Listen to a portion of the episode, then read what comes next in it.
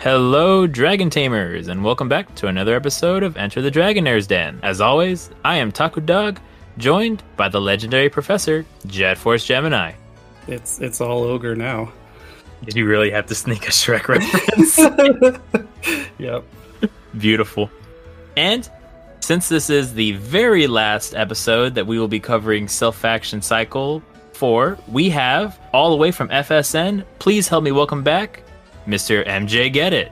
I mean, if we're gonna do the Shrek references, mine would be Puss in Boots. Just, I can't even remember what I want to say there, so we're just gonna glide past it. How y'all doing? Doing great. It's been a while. It's been a wild s- cycle, Ugh, is it ever? but we hope you're you're doing just as well over there as well. Yeah, can't complain too much. Finally got out of the hell that's Arcana, so Hey, don't don't talk smack about Arcana, okay? I, I Um, yeah. actually did well in that one. well, good good for you. We just I'm in the tournament where the round just progressed. I just claimed my buy, and I think the buy just kicked my ass. hey, some days that's how that's how I'd be feeling. Mhm. Uh, I, I, have I to, was I, have to, I have to say though, Taco, you've you've really upped your game for vanilla this this round. I yeah, Vanilla Silph with Arcana, I've lost I think out of the 13 matches that I've done, I've only lost 4. And one was to Ryblet, one was to someone on Bust a Mime, I think it was J Jezu. And just recently, I have ended my domination of the Diener Don't Care faction because Matt ended my streak. Oh, and are- ba- those are Bubbles was the fourth one. but yeah, like you're, had- you're just you're killing it out there. Look, when when Silph said that it's it's time to go, I said, you know what? I need to get one more gold medal under my belt. Yeah. I ain't, I'm not too worried about getting any more gold medals. I just want to finish out Ghost Stadium now in top eight because I've missed out the last two times I did it in the elite tier. And Arcana is just, ooh, it's holding me back. It's okay. There there's always innocent next month. Yeah, I don't know about that. Oh, then I am very sorry. You are, you're always welcome in our server in our tournament. hmm Yeah, yeah, I'll go ahead and go two and two there too. Was that the reason why we never we, you never came back? Well, I actually, was- no. What was it? It was that was Ionic, right? And that was March. Yeah. Okay, April. April was my birthday month. I wasn't doing much of anything if I didn't want to, and work like my CDA program had just finished was finishing up during that month, so I didn't have really any time to do any much tournaments if I had to. And then this month, I look up. It's the middle of May, and I'm like, oh damn, I haven't like we haven't started too many tournaments here. Like then I came looking at you guys like, oh y'all already okay. Well, I'm out. That's okay. We usually try to get them started by the 10th of each month. We'll push it back a little bit. You- Look, you don't have to. Like, I'm in the underground, and we usually get ours started around the first Thursday. We didn't start Arcana until the 15th. Jeez Louise. I'm guessing it has to be 48 hour rounds. Mm, we blitzed through the first round, and Silph being down that one thing was last Wednesday kind of made us go an extra 24 hours for round three. But like, we're on four of five. We're on our fourth round, and we got five. Well, we're in five round tournament, so one more round after this. Gotcha. Well, alrighty then. So, intros aside, if you're new around here, we are a Pokemon Go PvP podcast that focuses on the Silph Arena factions for the time being from North from North America Open to North America Bronze. Tonight, or if you're not new, tonight you're in for a special treat because we are going to do our best to also recap Silver through Emerald, the upper tiers. Asterisk. Bastard. I'm loving this. But first, we have some news from Niantic and Silph. Of course, last week we dropped the bombshell that Silph, the Silph Road is closing down. This past weekend was the final Community Day check-in with Fennekin. I hope you all got a lot of Stardust and got a lot of blue. I think there were bluish foxes, bluish purple. yeah, something like that. Hints of gray. Yeah, I'm bad with colors too. We'll add that to the list. It's an ugly shiny, so nobody really cares. Uh, there's going to be at least someone out there that's going to say, actually, the ugliest shiny. No, It's an ugly shiny for a bad Pokemon. Them some fighting words there. So, okay. Gaining him a bad Pokemon too. yeah, I remember this conversation now. but hey, Mystical Fire that might get the Boom Burst treatment, maybe.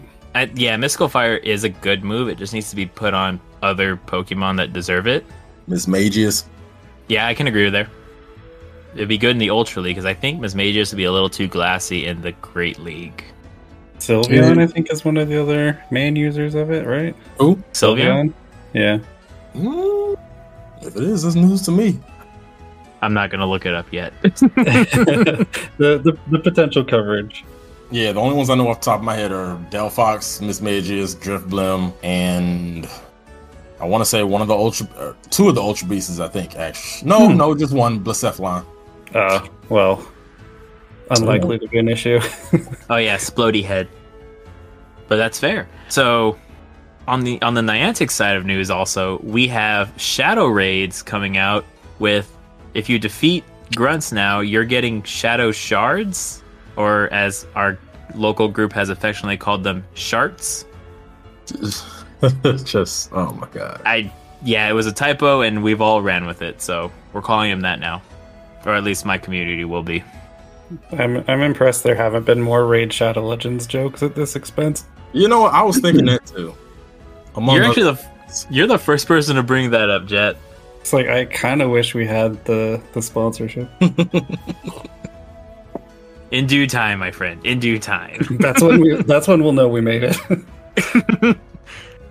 the right, and by the time this podcast goes live, it's going to be Shadow Mewtwo Bonanza. Have you guys had a chance to raid the Shadow Pokemon yet from Shadow Raids?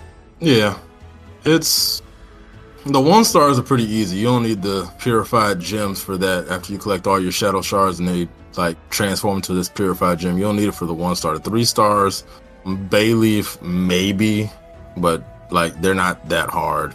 Mewtwo I know is gonna be a bitch.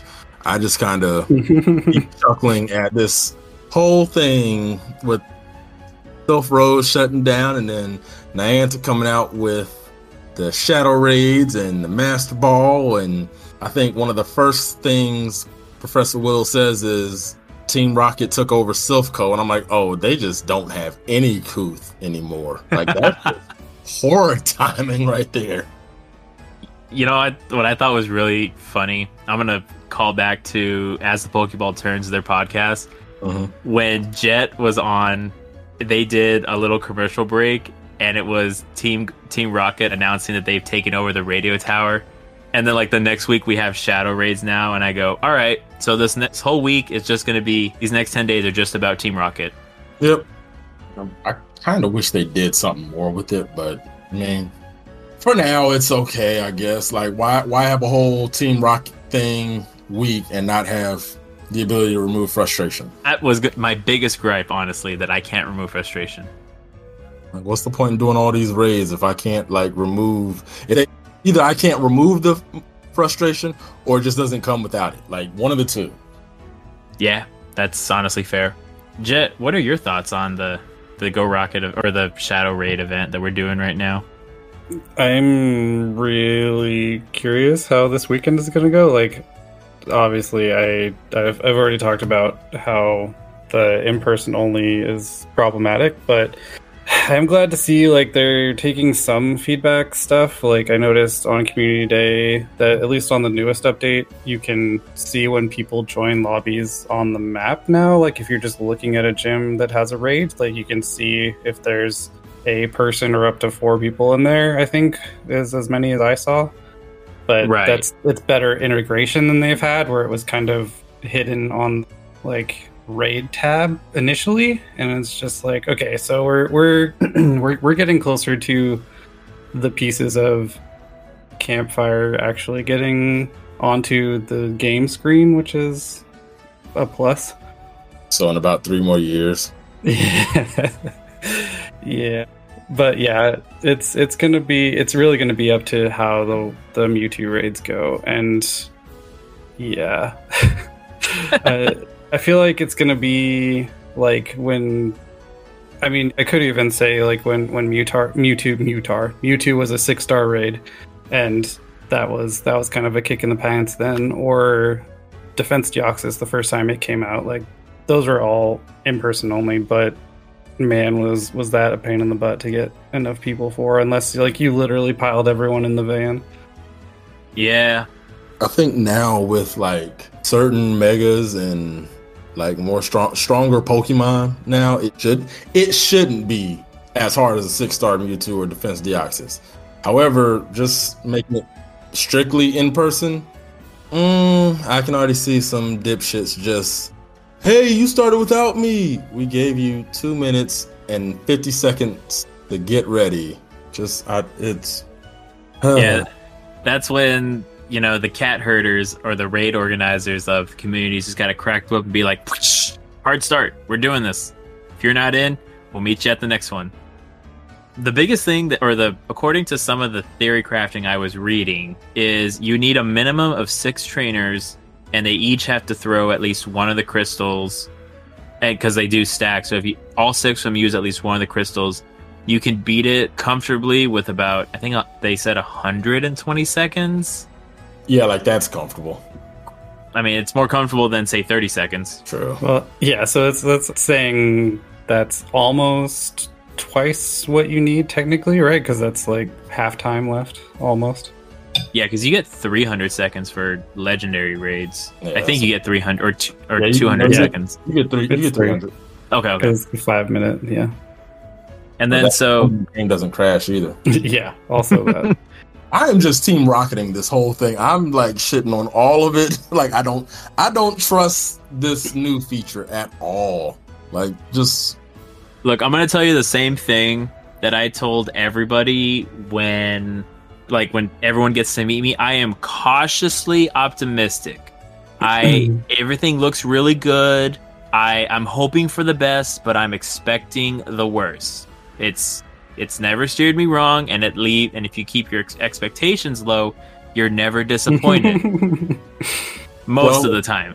12 o'clock Eastern, I'll be on Twitter seeing what Australia says. If Australia says there's a problem, then I'm just going to know I'm going to take it easy Saturday. Okay, if there's, I'm gonna be impressed if there are even raids spawning in Australia. Like that, that, that is the bar. There is is is actually zero. So they have to remember to do push the button, and that Right. seems to be a problem with every event, even the makeup events. Poor APAC peeps. but you know but you know the the real i thought what the really neat thing was was right after community day ended or when raids started to spawn at like 6 a.m their local time the shadow raids were already there and everyone thought like it was just oh niantic messed up but then it was just like oh the, the event just started early or the raids just popped in and then the event started early so that people can kind of I, the way I kind of took it was they were seeing as like, oh, this this is what everything looks like. This is the animations. If you care about that, and you know, the raids mostly worked. Uh, I I wonder if they didn't have the raids spawning immediately, just because that does or creates less issues later on.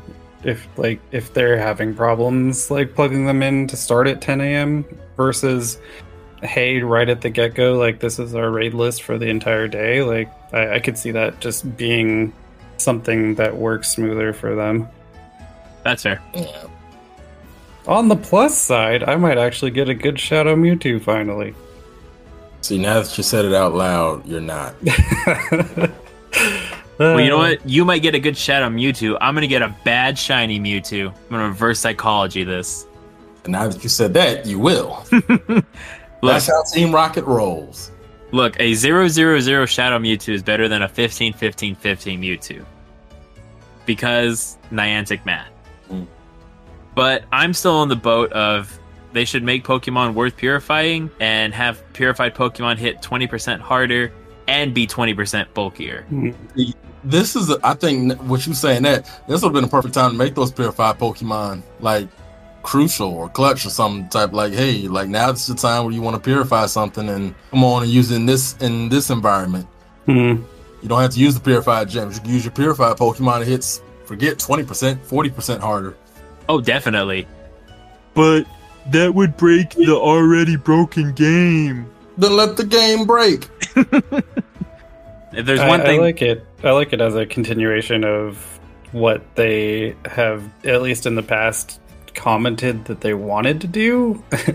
and I, I don't think that would break the game if it's like a PvE only bonus that purifieds do extra to the shadow raids like that Mhm. it's it's it sounds in universe to me like that's that's a good reason to do it especially if you don't have good raid counters like it's also then a nice chunk off of the It cost makes so Earth Ring usable in raids.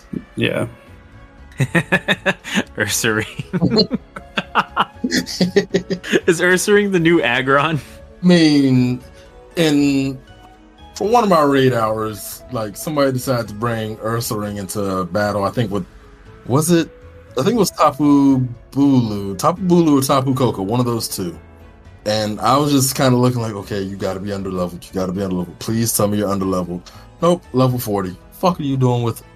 you, you mean that's not under leveled these days I'm feeling attacked over here. I'm only 46. Like if you if you're level 30 or under, I can understand you just having Ursaring. You 30 to 35, let's step your game up. You 40 or up now. Bring bring the proper counters. I don't care if they're under leveled or not. At least level 20. Come on, bring them. We're not going to get anywhere with the Shadow Claw Hyper Beam Ursaring. you know, I was kind of looking to see if Ursaring had any other moves, but I don't see any neat ones that could help with the Tapu raids. Exactly. It was weather boosted. And okay, you could have just went ahead and used squeezing then. Jeez. Well, alrighty then. So, on that note, are y'all ready to move on into our Yes. final recaps and crown some champions? talk, Yeah. talk about the thing we're here to talk about We're actually no, we're always here to have a good time first. We'll do our job second, right? Fine with that. Alrighty, so let's go ahead and move on. Let's go ahead and take a look at open tier. We have Roslark Bow taking a 14 to 7 victory and securing their championship over Fearsome Frostlass by 20 whole wins. Fearsome. Frostlass is able to freeze the Nerdy Birds 14 to 7. Rowdy Rowlets, and this is something that Jet kind of brought up last week. Here's our here's our blown out the water score that is quote unquote never happens. Huh. oh, wait till you get higher up. We have just top left defeating SoCal Swablu Coastal 18 or sorry 13 to 8 and finally Masubi beats Lucian or loses to Luciania Oranges 10 to 11. The reason why they lost because they changed the logo. The sushi was definitely the key to victory, not the sushi with a fist. Oh. they lost cute points definitely But yeah, when you I'm honestly curious to see when you said go a little go a little bit high or wait till we get into the higher tiers. I am very interested now. Oh. well, we, we, let's let's let's talk about open first. Let's let's go open. First. okay. There's a blowout and just about a blowout and surprise wins everywhere. So I- I'll be the first one to say it. I was really hoping that beginner team beginner to winner Trez was gonna beat Roslark Bow just so that they can say they won open tier by a single point because of the tie. But I'm very very happy that they were able they were still able to finish in the top five and take take the la- quote unquote last promotion spot away from Nerdy Birds by a single uh, literally a single point. I yeah okay y'all know how I feel about ties. Like if this if we'd have moved on to another season and they'd have gotten promoted, I'd straight up say Team BTW Trace would not be getting the same type of love that Team BTW gets. I'd be like, nah, y'all getting relegated easy. I feel that. I was a little little surprised that the nerdy that Nerdy Birds unfortunately took a L to Fearsome Frostlass, but I think, and I guess I'll kind of like spin a story here on this one.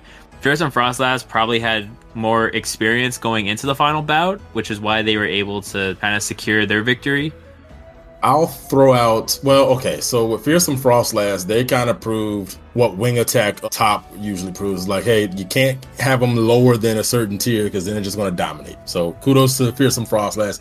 They shut my mouth this end of the season. But with it being the last cycle, usually like you got some factions that'll go in there and just meme if they know they're not going to get promoted.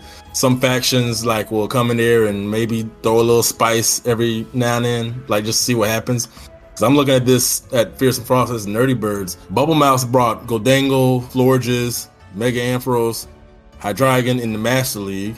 Like how exactly do you prep for that? Gholdengo I'm not entirely sure, but Hydreigon, we've kind of seen a lot of Hydreigon throughout the throughout in Master League because Mega Gengar has just kind of been Mm. a force, and so you need at least two. Or the way that I've kind of seen it is, in the Master League, you need to have at least two Gengar counters. So if they do end up bringing it, it's like okay, Mega Gengar is not coming or is less likely to come, but it's still flexible enough to be able to uh, do what you need to do on for the team. Yeah, Oh. what are your thoughts on that? I think you said it. I think you said it perfectly. But yeah, the the Gholdengo is is one that has been kind of fringe just because it's new Oh. and it's okay.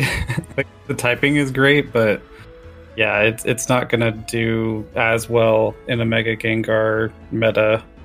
It's like there's there's gonna be like you said, dedicated counters to ghosts or if not ghosts, then at least things that can also hit the steel side because you're looking at Ex- Excadrill also being on that counters list. So And then had Fabio as this mega evolution.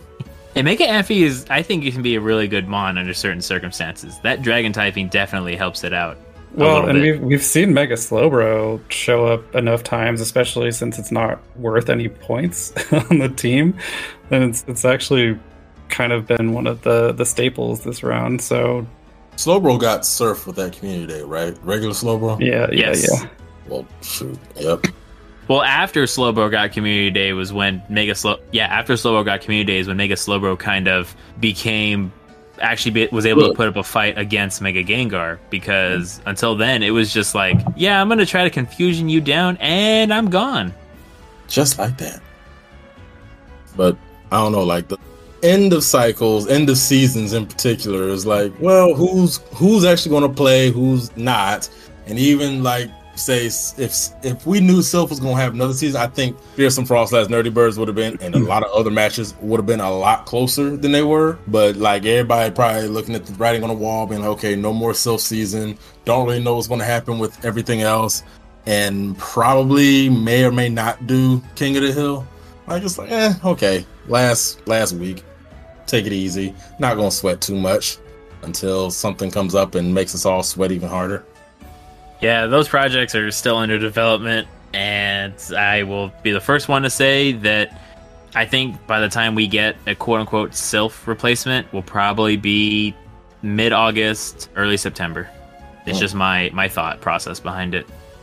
And I, I like the take in general, but I think those teams that you specifically listed, like I'm not seeing anything super memey, right? Like, Yeah, I was I- about to say like top, the top four. Well, at least an open, yeah, your top matches, all if not most of them, if they were playing for something or like just placement, they were probably gonna go hard at it. But actually, hold on, let me look at this Rowdy Rowlets Zero to Hero Gaming just to make sure. I mean that one I didn't look at. I was mostly just looking at top four. I see Berserker in Great League.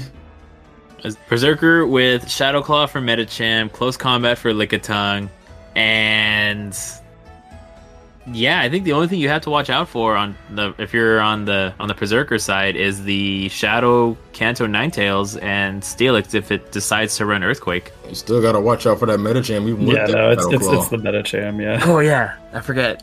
It's a Steel type.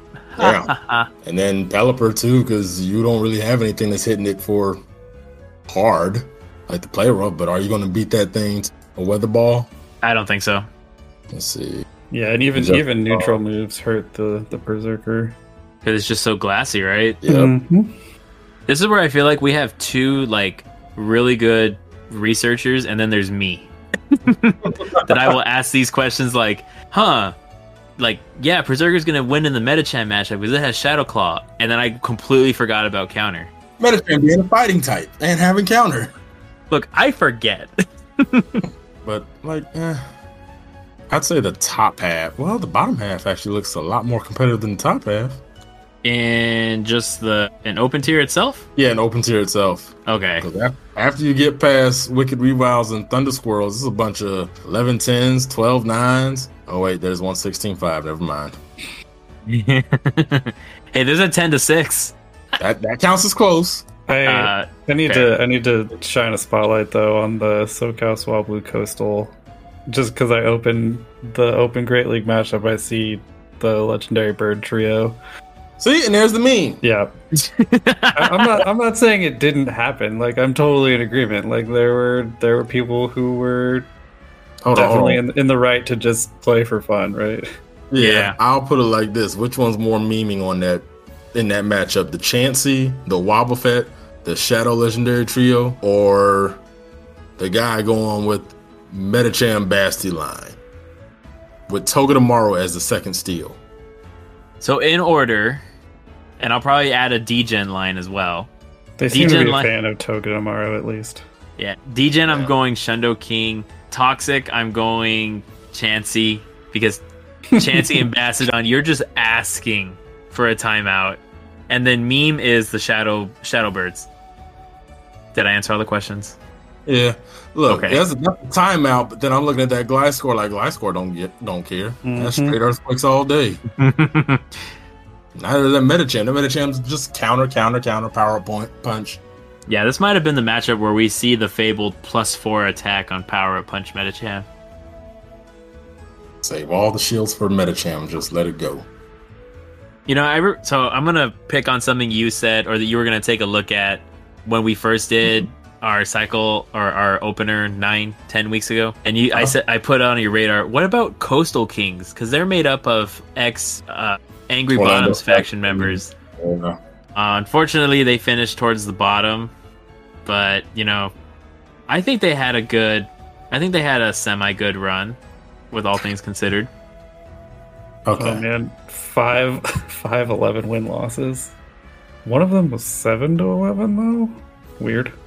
If Yeah, that was Yeah, if it was 7-Eleven, that means something didn't go right, and both of them just didn't schedule properly. Because I had we Dubs Cheap had one of those 7-Eleven losses.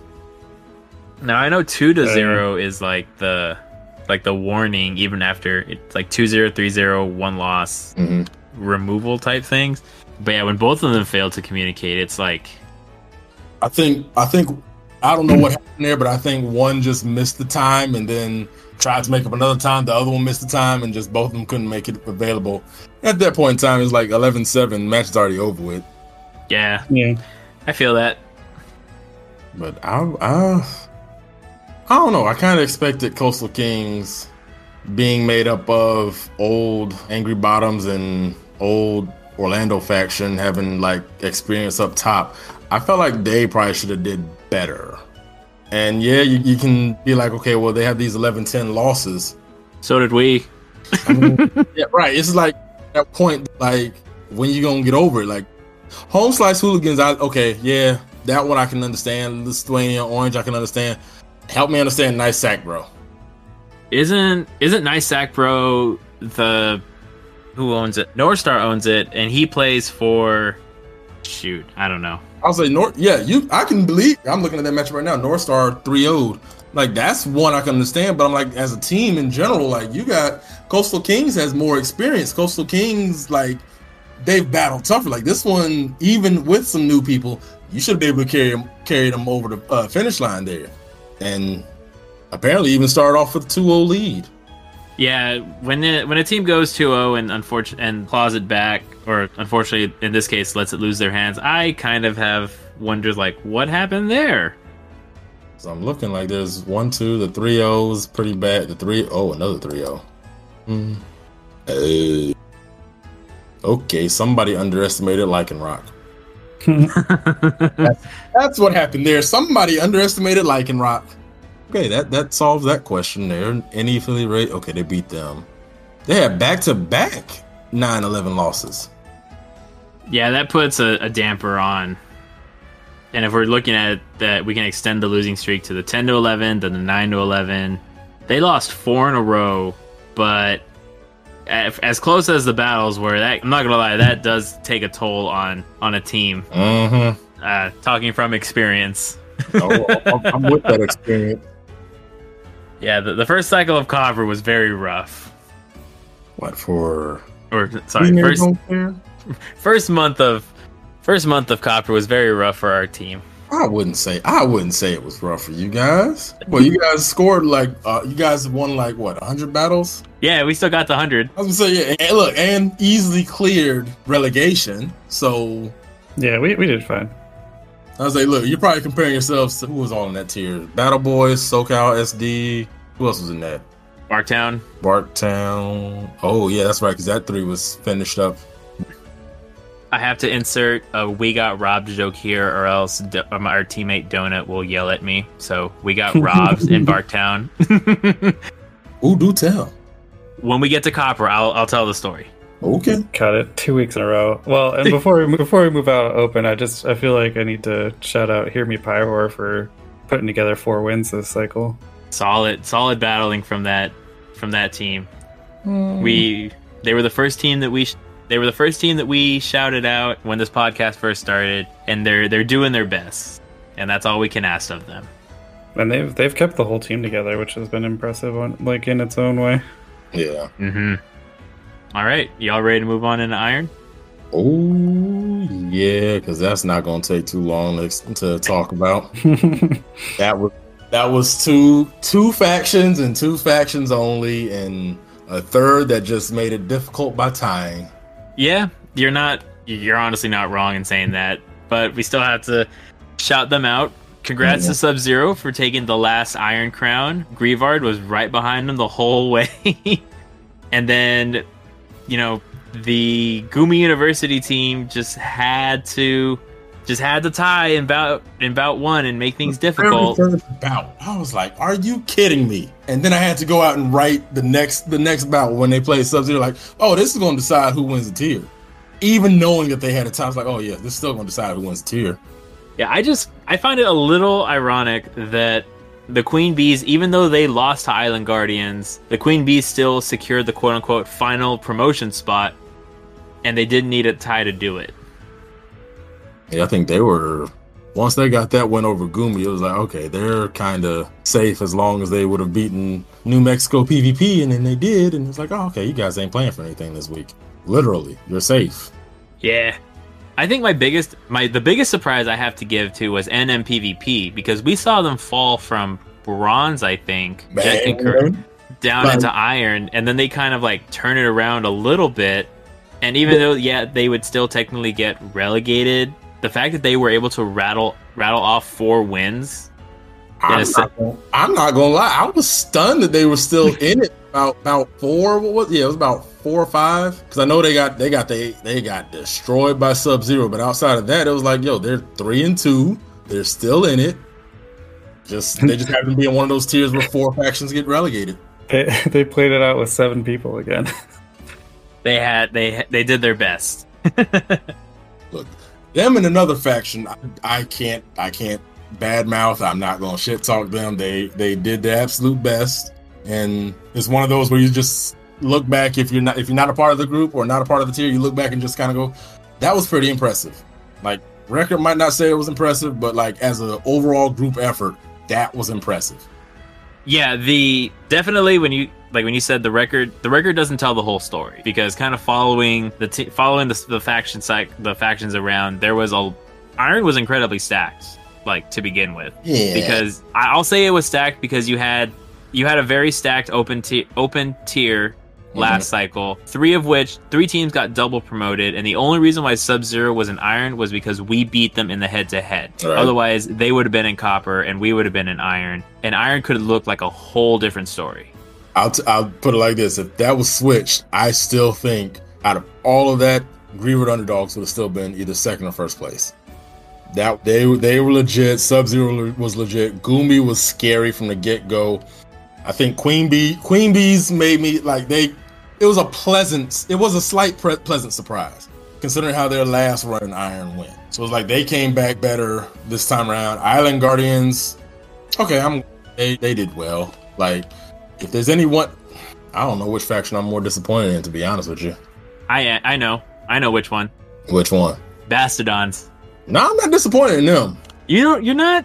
No, like Jet, what are you what are you thinking? Oh, I was I was just waiting to hear who MJ was trying to convince. Ah, Well, because remember at start, I was like, I feel like Tetsudo's skills could like easily bounce themselves back up into either copper or even win the whole tier and go to bronze. Like, is for me, it's between them and Swell Sprouts. Swell Sprouts, who was just like, okay, like you're clearly just here for fun. I'm not not knocking you there, but at the same time, like, can you can you like win some of these 12-9 games once, please? Even though you did beat Inglorious and Bastiodons 11 to 10, and then followed up with a 12-9 loss to Queen Bees.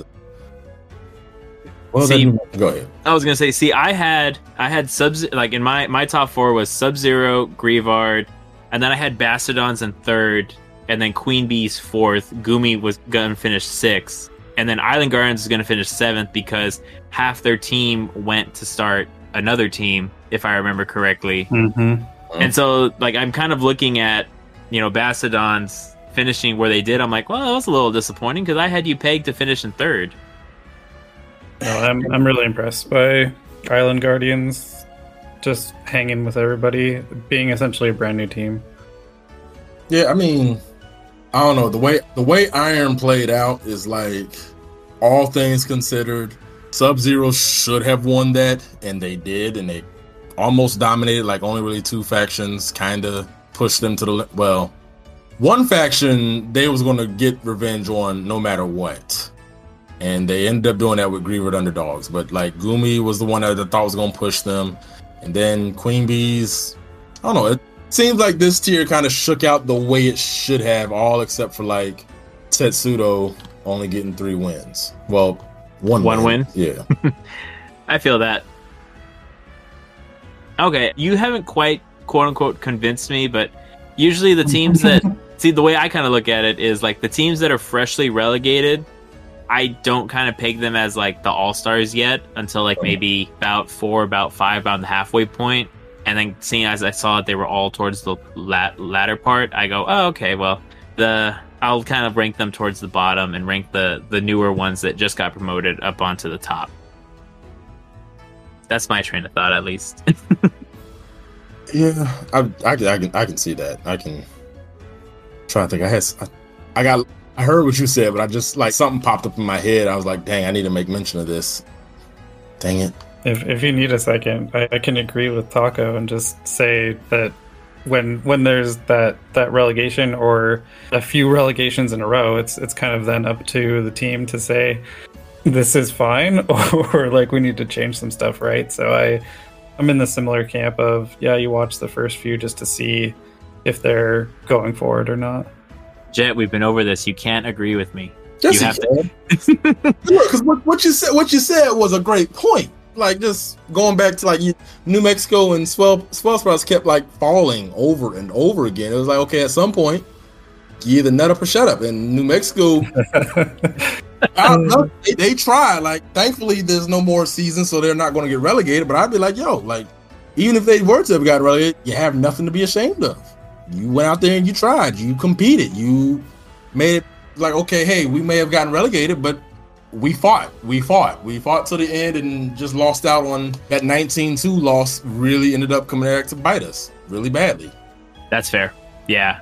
I think I remember what it was I was about to say, and this may apply to some of the higher up tiers, but Kun as a Kunjamats, I'm gonna say that I might butcher his name. Oh well. All right, we have a history of doing that on the podcast. Cool, because he's gonna complain about me no matter what, so I don't really care.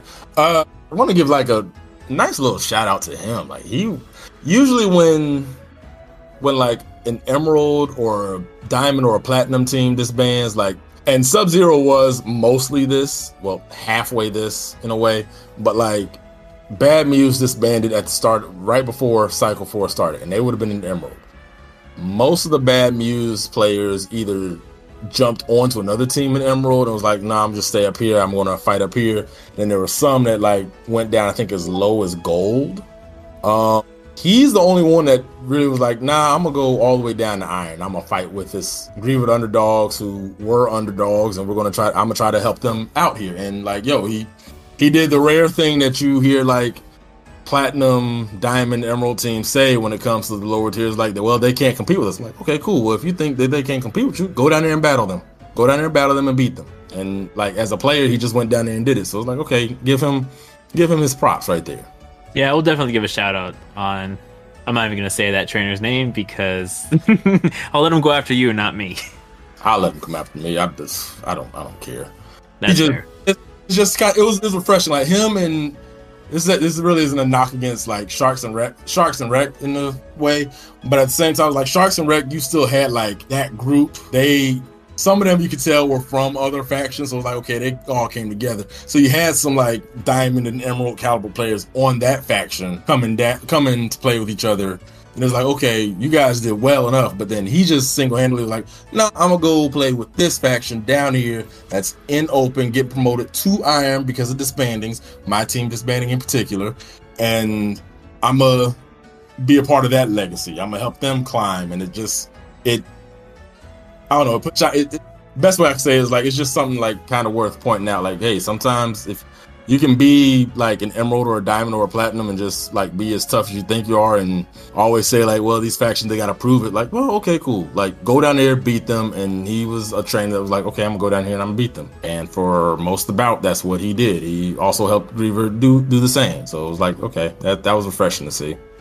to kind of piggyback off that point you just made, there was a tweet that I saw. I think it was from Reezy when they said, "Yeah, we got like way back at the end of last cycle." They go, "Yeah, we got promoted from from Open." And then our teammate Donut said, "Yeah, Open is definitely harder to fight than like some of the higher tiers." And like he just put, "Yeah, no kidding." Cuz it's like honestly there are, I would probably be the first one to say like there are some teams in Open tier that can beat, you know, the gold and platinum tiers. And this look, and this is where you get emeralds and diamonds and platinums all angry because they're like, no, they can't. I'm like, look, it's not about those higher up tiers. You know who you got to play week in and week out. Like once, once this, once about one set, you know your schedule all the way out. If you pay attention or if you just look around, you'll find it out. Open, it's like, okay, hey, not only are you playing the team you're playing against this week, you're playing up against at least 20 other teams. And then you got to like beat the best each each and every week or score as many you got to beat the best and then at the same time score as many points as possible just to get out of open Yeah, I can echo that sentiment. And it was it's just it's it's a different beast than it is top. Like up top you're fighting everybody who like okay you're all like the skill level between emerald and diamond is probably a hell of a lot bigger than the skill level in open just on principle. But the amount of things you have to fight in open is a little bit it makes it probably i would say it's the tou- hmm, it's the toughest to navigate. I wouldn't necessarily say it's the toughest tier i've gotten in trouble for saying that there's another tier that's the toughest tier in all of at least in north america Copper was the toughest tier in North America. You can't change my mind. it did work Also, if you didn't actually have to play your way out of open, I don't want to hear your comments. thank you Yeah, I'll, I'll echo that sentiment. Qualifier teams, I guess, can count? Question mark? Because qualifier was just open, if I remember correctly. yeah the, the qualifier became open at season one cycle three Okay. one cycles one and two it was its own it was the lowest possible tier so you had to make it out you had to make it out of qualifiers with like that one was i think half like you had to have like the top half record in qualifiers to make it into open and then once you got to open you had to be like top four top no it was top three at the time it was top three at the time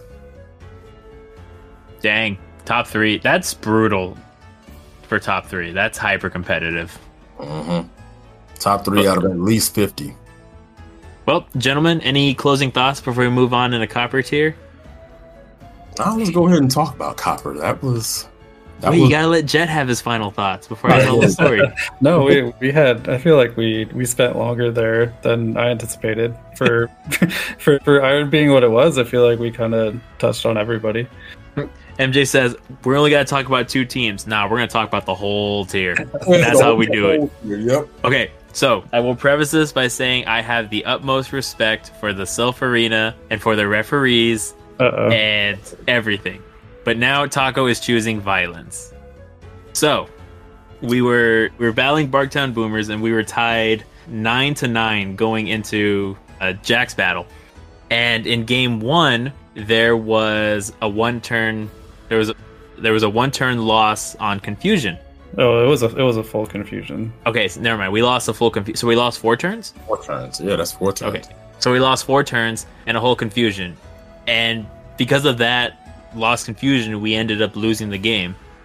And then in game two, so it was 10 9, and then Jack won the second game, so it was 10 10, and then their captain won the match to make it quote unquote 11 10. When they did the provisional rematch, Jack won. And they we decided, all right, we're gonna dispute it, we're gonna leave it up to the refs, and we're gonna go from there. The refs waited and they, they took the whole 72 hours. I have no no issue with that. I was we were arguing that because we lost like the the game was unresponsive and we lost the confusion that cascaded into us playing from behind and ultimately losing. The referee said, and I quote, because there's not enough evidence to overturn to show that we actually lost a turn of confusion, not the player just stopped tapping the screen. We the provisional rematch result will not stand and we will give the result to the original game, which means we lost 11 to 10 to Barktown Boomers when there when we when I asked for more questions and kind of brought up for like clarification and stuff, it was said, "Oh yeah, you got to turn your screen taps on." Like there was a bunch of people that knew what to do, and we were just like, "Well, we're a new team that has never had to dispute anything, and this was not common knowledge to us." So, WTF, mate.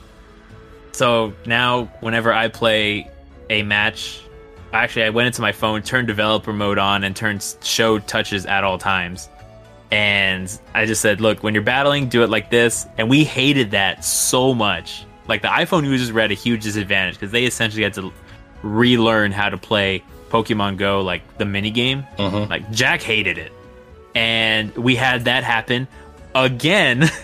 It when we were fighting Winter Vortex, but ultimately because the screen touches weren't on during the rematch, the captain and I both looked at it and said, "Well, we we've been down this road before, and we know what the arena is going to rule, so we're not we're not going to f- dispute this." So the captain's like overrid overrode the dispute. Mhm. So unfortunately, the, the Barktown Boomer and the Dinair matchup, Donut likes to say we got robbed during that. I know it's a joke. A part of me feels like we did get robbed because everybody knew this like everybody knew like everybody knew like the, the common knowledge thing of like yeah turn your show your screen touches do this and that I'm like well we didn't know any of that It's it's just tough when it's a really obvious thing that occurs, and then that's the reason why they can just immediately throw it out. This is also where all the emeralds, diamonds, and platinums I was just railing against will come down on me and be like, "Yeah, see, this is why it's tougher up here because we we have to know all the rules." I'm like, "Okay, well, shut up." is But- it though like is it you just I'm have to adding salt to the wound right now. I kind of I kind of like hearing this, like, cause I'm loo- I'm looking at the match. I'm like, okay, well, who the like who's the Galarian Slowking on where it lost the one turn, four turns at? it was dude i don't remember it was galarian slowking jack of hearts had the had a positive matchup on his galarian slowking in the lead i think it was for simplicity's sake let's say it was Kommo-o because that's the biggest like mm-hmm. def win on Well, okay, on I that can side. I can I can walk you through the actual issue, and it was that he couldn't swap out after uh, they had swapped in their Ampharos. Oh, so then you Like not he, he should have been able to, to get out. He had to sacrifice his shield Mm. and still be a move behind somehow. Where it was just like uh, this is all bad. Anyways, But yes, that is the only the only gripe I will say. And then I will also say I threw my game three. I could have won it, but I screwed it up. And so I was like, don't let it get you down too bad. We wouldn't be in the situation had I just won my game three against Fitbeard. And they're like, no, that's not that's not the point. And I was like, no, it, it is the point because we wouldn't have this conversation because all Jack had to do was win one game instead of two. But anyway, bout nine. So SoCal Swablu beats Utah Rangers to secure the Copper Crown. Winter Vortex beats Spices Right. Diener Don't Care wins Busta Mime in probably the memeiest matchup of Copper Tier. We'll get into that in a moment. probably. no, it was. You you saw our matchup. Uh, yeah, yeah. no match fixing was involved if that's uh Oh, if no, that's no, what no. you're asking. Nope, nope, I'm here for the memes. Um, hmm. and then Barktown Well, Boomers that's- loses to Battle Boys. How how I'm. Can we talk about that? Like, nah, hold on. We gonna we gonna talk about this. In the world, Seaking, Bug, Alolan Geodude, Pyrum, Bonsly. Vo- I get the bulk is there, but still, how? Okay, so uh, we were all watching this and we were wondering how this was going to happen. All you needed to do was get rid of the Piloswine. Well, then why didn't he just keep the Piloswine in the back? Because Piloswine, look at Piloswine, look at Against Piloswine as a lead. dominates the. Yeah, like if you, but you know, if you put Piloswine in the lead, you have charge. You have to go. You beat the Charjabug, you beat the Geodude, you beat the Tyrant, and you hurt the Volibee. But at the beginning, we had Ty. It was, the lead. It was Tyrant versus Lycanroc, and I think Seaking was swapped out. Danny will probably yell at me on Sunday when this episode goes live, and the and Jeremy swapped into a Drapion, and then didn't shield the drill run, and so Seaking got we got Switch back, and then Piloswine came out, and Sea Kingpin was did just enough damage to Sea Kingpin, really? never mind. Sea, Seaking did just enough damage to make Bonsly come in and just counter down the Piloswine and the Lycanroc and just like throw rock slides for the lulls. And then It was it was the Bonsly show for sure. I'd Oh. I had to have carried. Yeah, Bonsly it did. carry. And then the games two and three, there was the the change up. Lycanroc was in the back because Bonsly was going to be in the back, and so you know counter versus counter. But Lycanroc did more damage, so that's how they won game two. And then Bonsly just like derp derp derp de derp. I'm gonna I'm a tree and won game three. hmm That's a lot of walking to get those best buddy ribbons. I know that. Yeah, it was when also you just an expensive team. Full stop. he said he spent 1.65 million Stardust to build it. And he's lying by about at least 2.1 million on that. well, that's just how much he spent that day. Yeah, Yikes. Anyway, I- Copper. the rest of Copper, yes, and then finally. Battle Boys beat Barktown Boomers 10 to 8, which and I know that Barktown Boomers is probably seething at the mouth on this. Remember how Did you say ten to eight?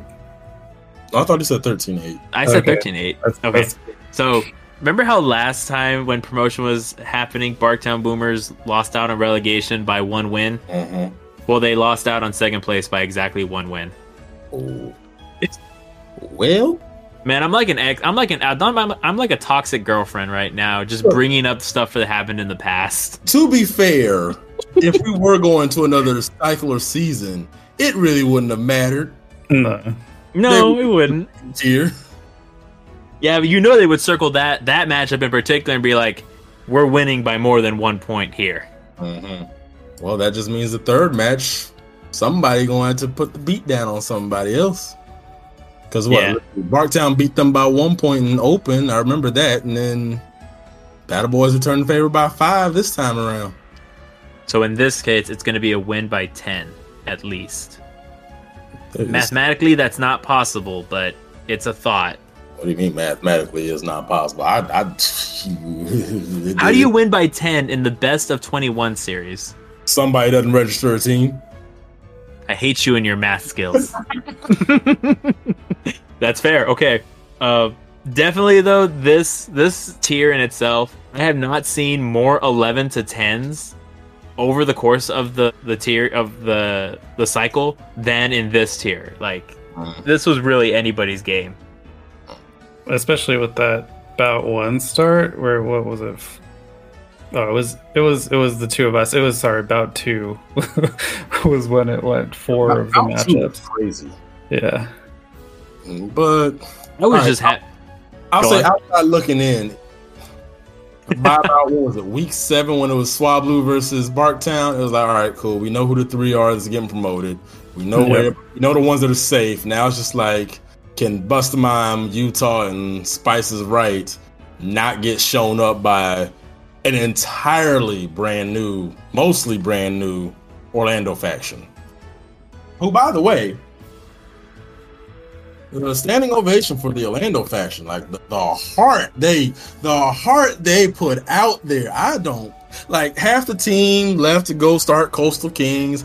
Others went to Battle Club Orlando. Like it was mostly all new team and like two, maybe three people from Battle Club Orlando coming over to Orlando faction.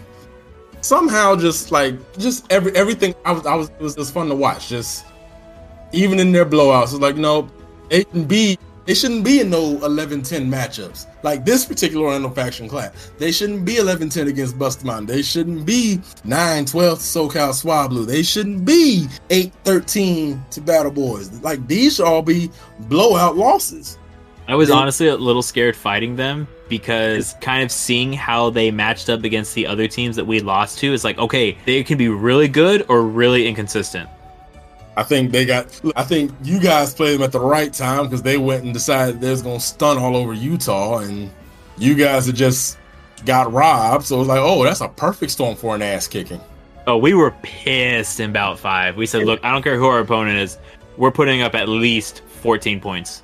Hey, I was talking about that with uh, I can't remember. I can't remember who all was in it, but it was like there was a Discord group. We was talking about like all the scores. I was like, yeah, that that D Nair Orlando faction score, like something happened in that Boomers match that nobody's talking about yet that led to this score. Because Orlando faction just put up 15 and they turned around and put up four. Like, no, no, no, that wasn't all Orlando. D Nair had a had a bone to pick with somebody, anybody, whoever wanted to listen, they was gonna talk to it about.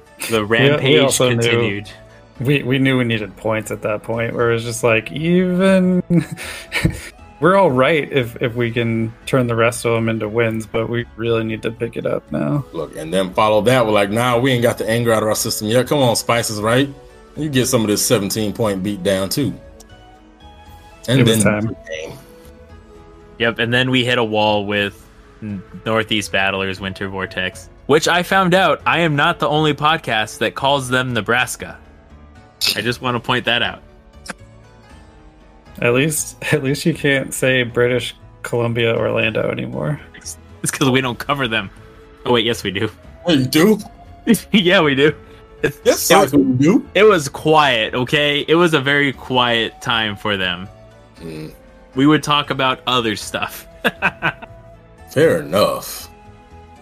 but I'm not gonna lie, this this team was very or this tier itself was very competitive. And it just goes to show you like the top I think we were top six teams. Yeah, we hmm. finished sixth, and then seventh place was two games behind us, no matter what. I think, like, and you guys playing this, so I can understand you guys saying that it was a tough tier.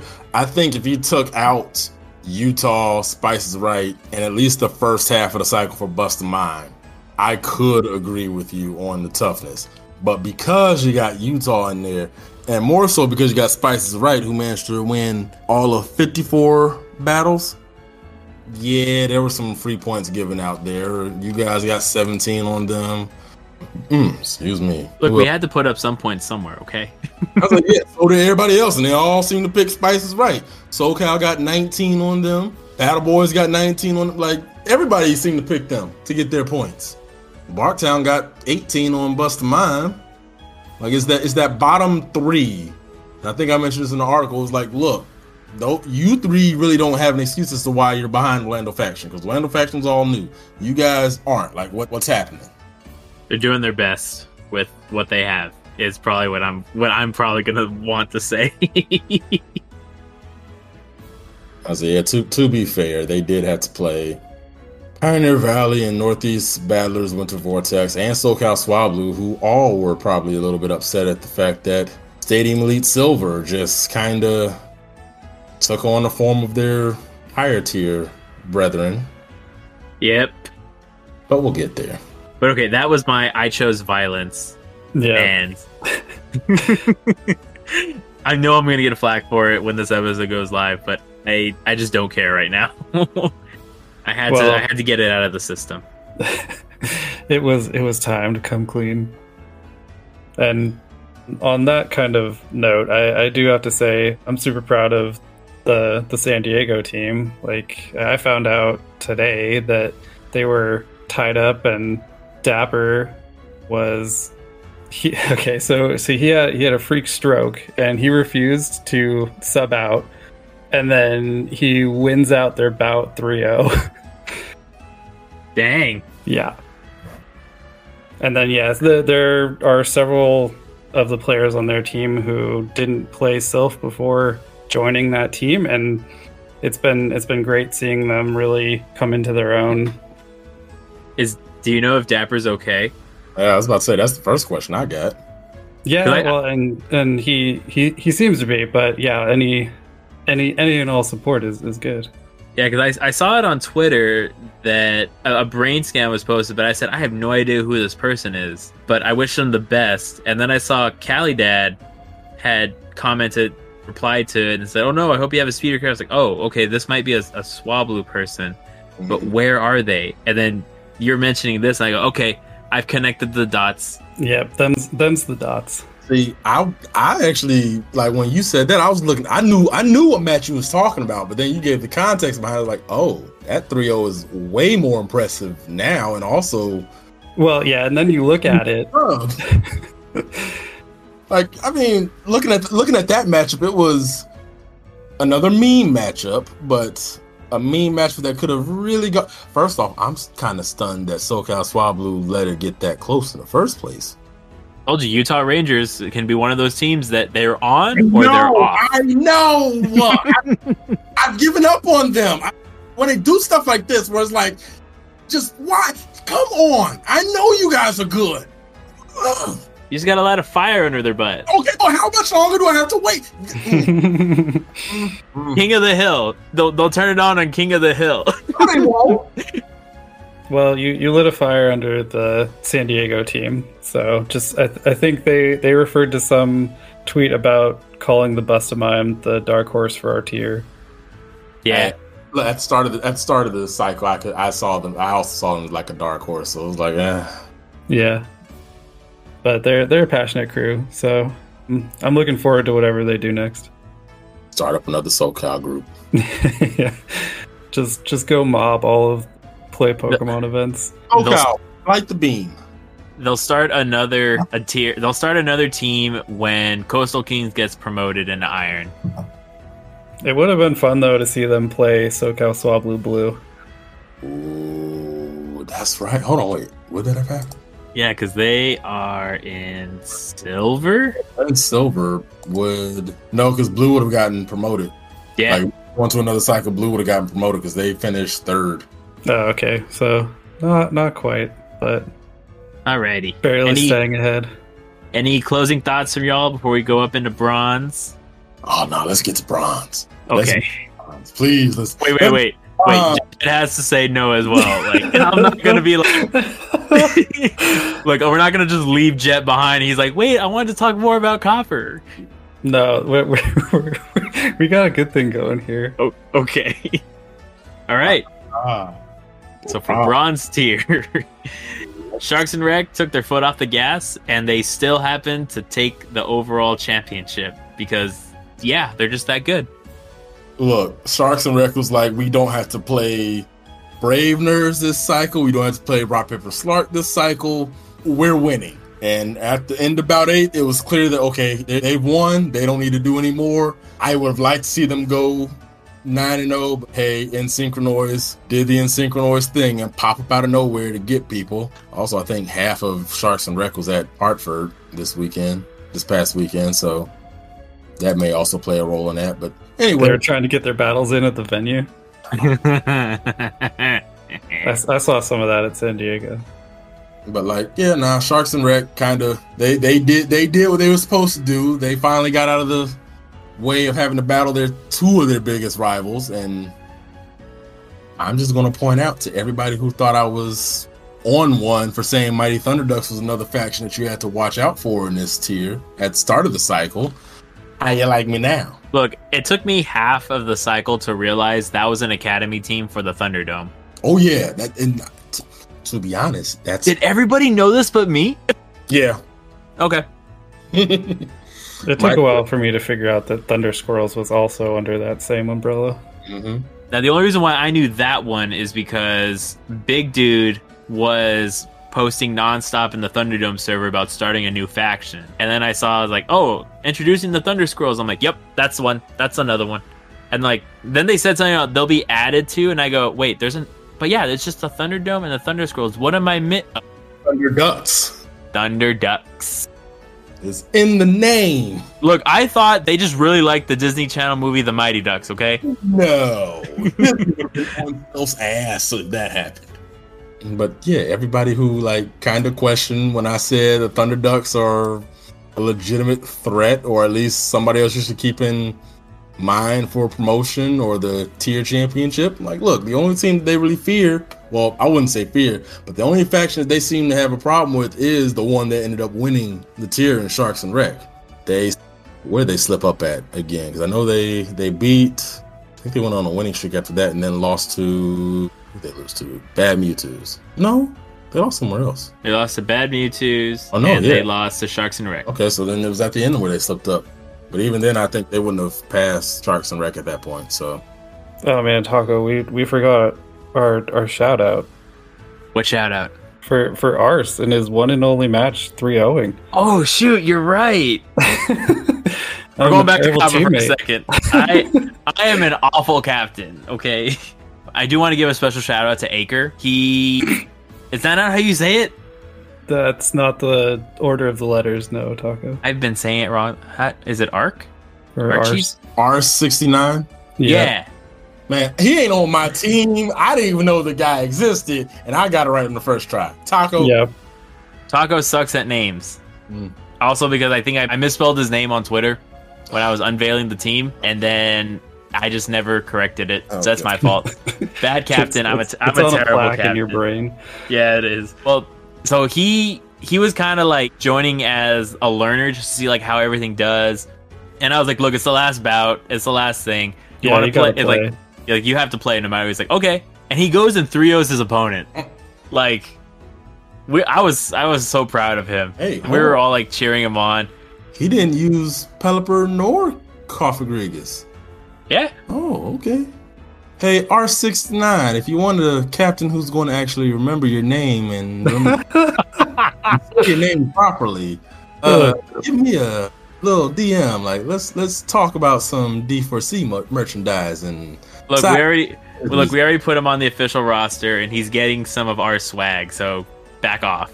when you want to hop up to a higher tier, give me a call. There is no tier now. When you want to hop up to a higher higher, give me a call. it's a higher state of being. There you go. Also, I'm I- laughing at your name too because I know exactly what you mean by R69. Jeez, He's a, Louise. he's a simple man. A man of culture, I see. Uh huh. So we were talking about bronze tier. Yes, we were. to bronze tier. So I was not following N Synchronize that much. I was mainly following the top three and then the disappointment that was Sea Kingpin. I will officially say after four Oh. cycles or three cycles, I have given up on putting hope into them. Oh, oh, it's almost like somebody specifically told you this at the start. I You remem- did? Okay, okay, just, just, just, all right, just because I specific, I remember that I was like, whatever you do, don't trust Sea Kingpin. They're going to let you down. And I didn't listen. But to be fair, I barely listen to my own wife, so Mm. I'm I'm Um, bullheaded. I'm a, I'm a little sad now that I have seen one of the matches that didn't play that that oh man oh both both Rapidashes and yeah Beast Orlando Ghost Pepper and the Justicar that is that is special. That would have been a good fight match to fight in. But I got to give my hats off to Dunce to Dunspice getting their first victory at the very end of the cycle. They Was didn't get last. Yeah, that was their very first victory. Well, I mean, that was a battle for like somebody was going to have to get their first victory there. bronze does bronze get double relegated or is it just still single? Nah, bronze has a double relegation. Oh, dang! I didn't know that. Actually, no, that wasn't their first win. Their first win was Sea Kingpin. What? I told you, dude, you have got to be kidding me. put your trust in Sea Kingpin. You go back to bout four and bronze. This side. I see it. Mm-hmm. so I'm looking when you said that their first win was this cycle. I'm like, wait, they, they already have three points. They had to have it somewhere. And then, oh yeah, down in about four at the bottom. You will see. That's fair. Okay, so Eleven to ten. Does that mean that Sea Kingman is just that inconsistent, or Ghost Pepper Dunspice has flashes of brilliance? I'm putting it in Ghost Pepper Dunspice has flashes of brilliance. A little bit of column A, a little bit of column. A bit of both. yeah. Well, they Just- took N Synchro Noise to 10 to 11. Who? Ghost Pepper. Ghost Pepper, Ghost Pepper and Synchronoids have played each other before though, so like multiple times actually. I think that that was their third time playing each other. Okay. So they're they're pretty familiar with each other. I see. Okay, that makes a lot of sense. Let me see, because that was Bronze season two, Cy- Bronze cycle one, season two, and then Silver, I think cycle one, season two. So yeah, this would have been their third time playing each other. Alrighty then. And then, of course, we have to talk about Battle Club Orlando, not British Columbia Orlando. Do They will unfortunately finish the cycle without a win. Sad day. Would you like to know who they scored the most points against? Is it Sea Kingpin? Ah, look at the big brain on you! Yay! Look, to the people of Sea Kingpin, if you're listening to this, like, it's not that I hate you guys. It's not that I take fun and then ha- like poking jabs at you, even though this is a bit of a poisonous jab that I'm throwing your way.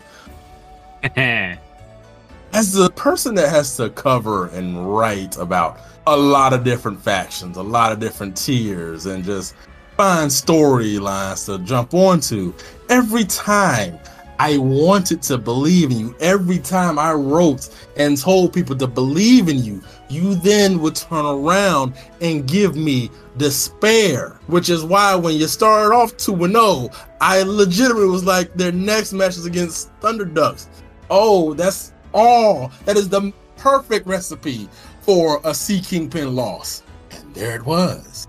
So I don't hate you guys about it. You, you're actually pretty fun because you're giving me content just by like doing this. Like, hey, it's it's another like faction beef I could probably start. Well, used to have before factions in, but like just this this this this this is why this is why you are. I am Stephen A. and You guys are my Ben Simmons.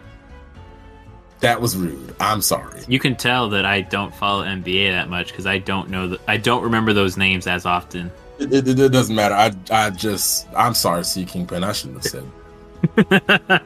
I'll give a better example later, but that was that was a bad that was an insult to you guys. I shouldn't compare you to Ben Simmons. You guys are actually playable. Alrighty.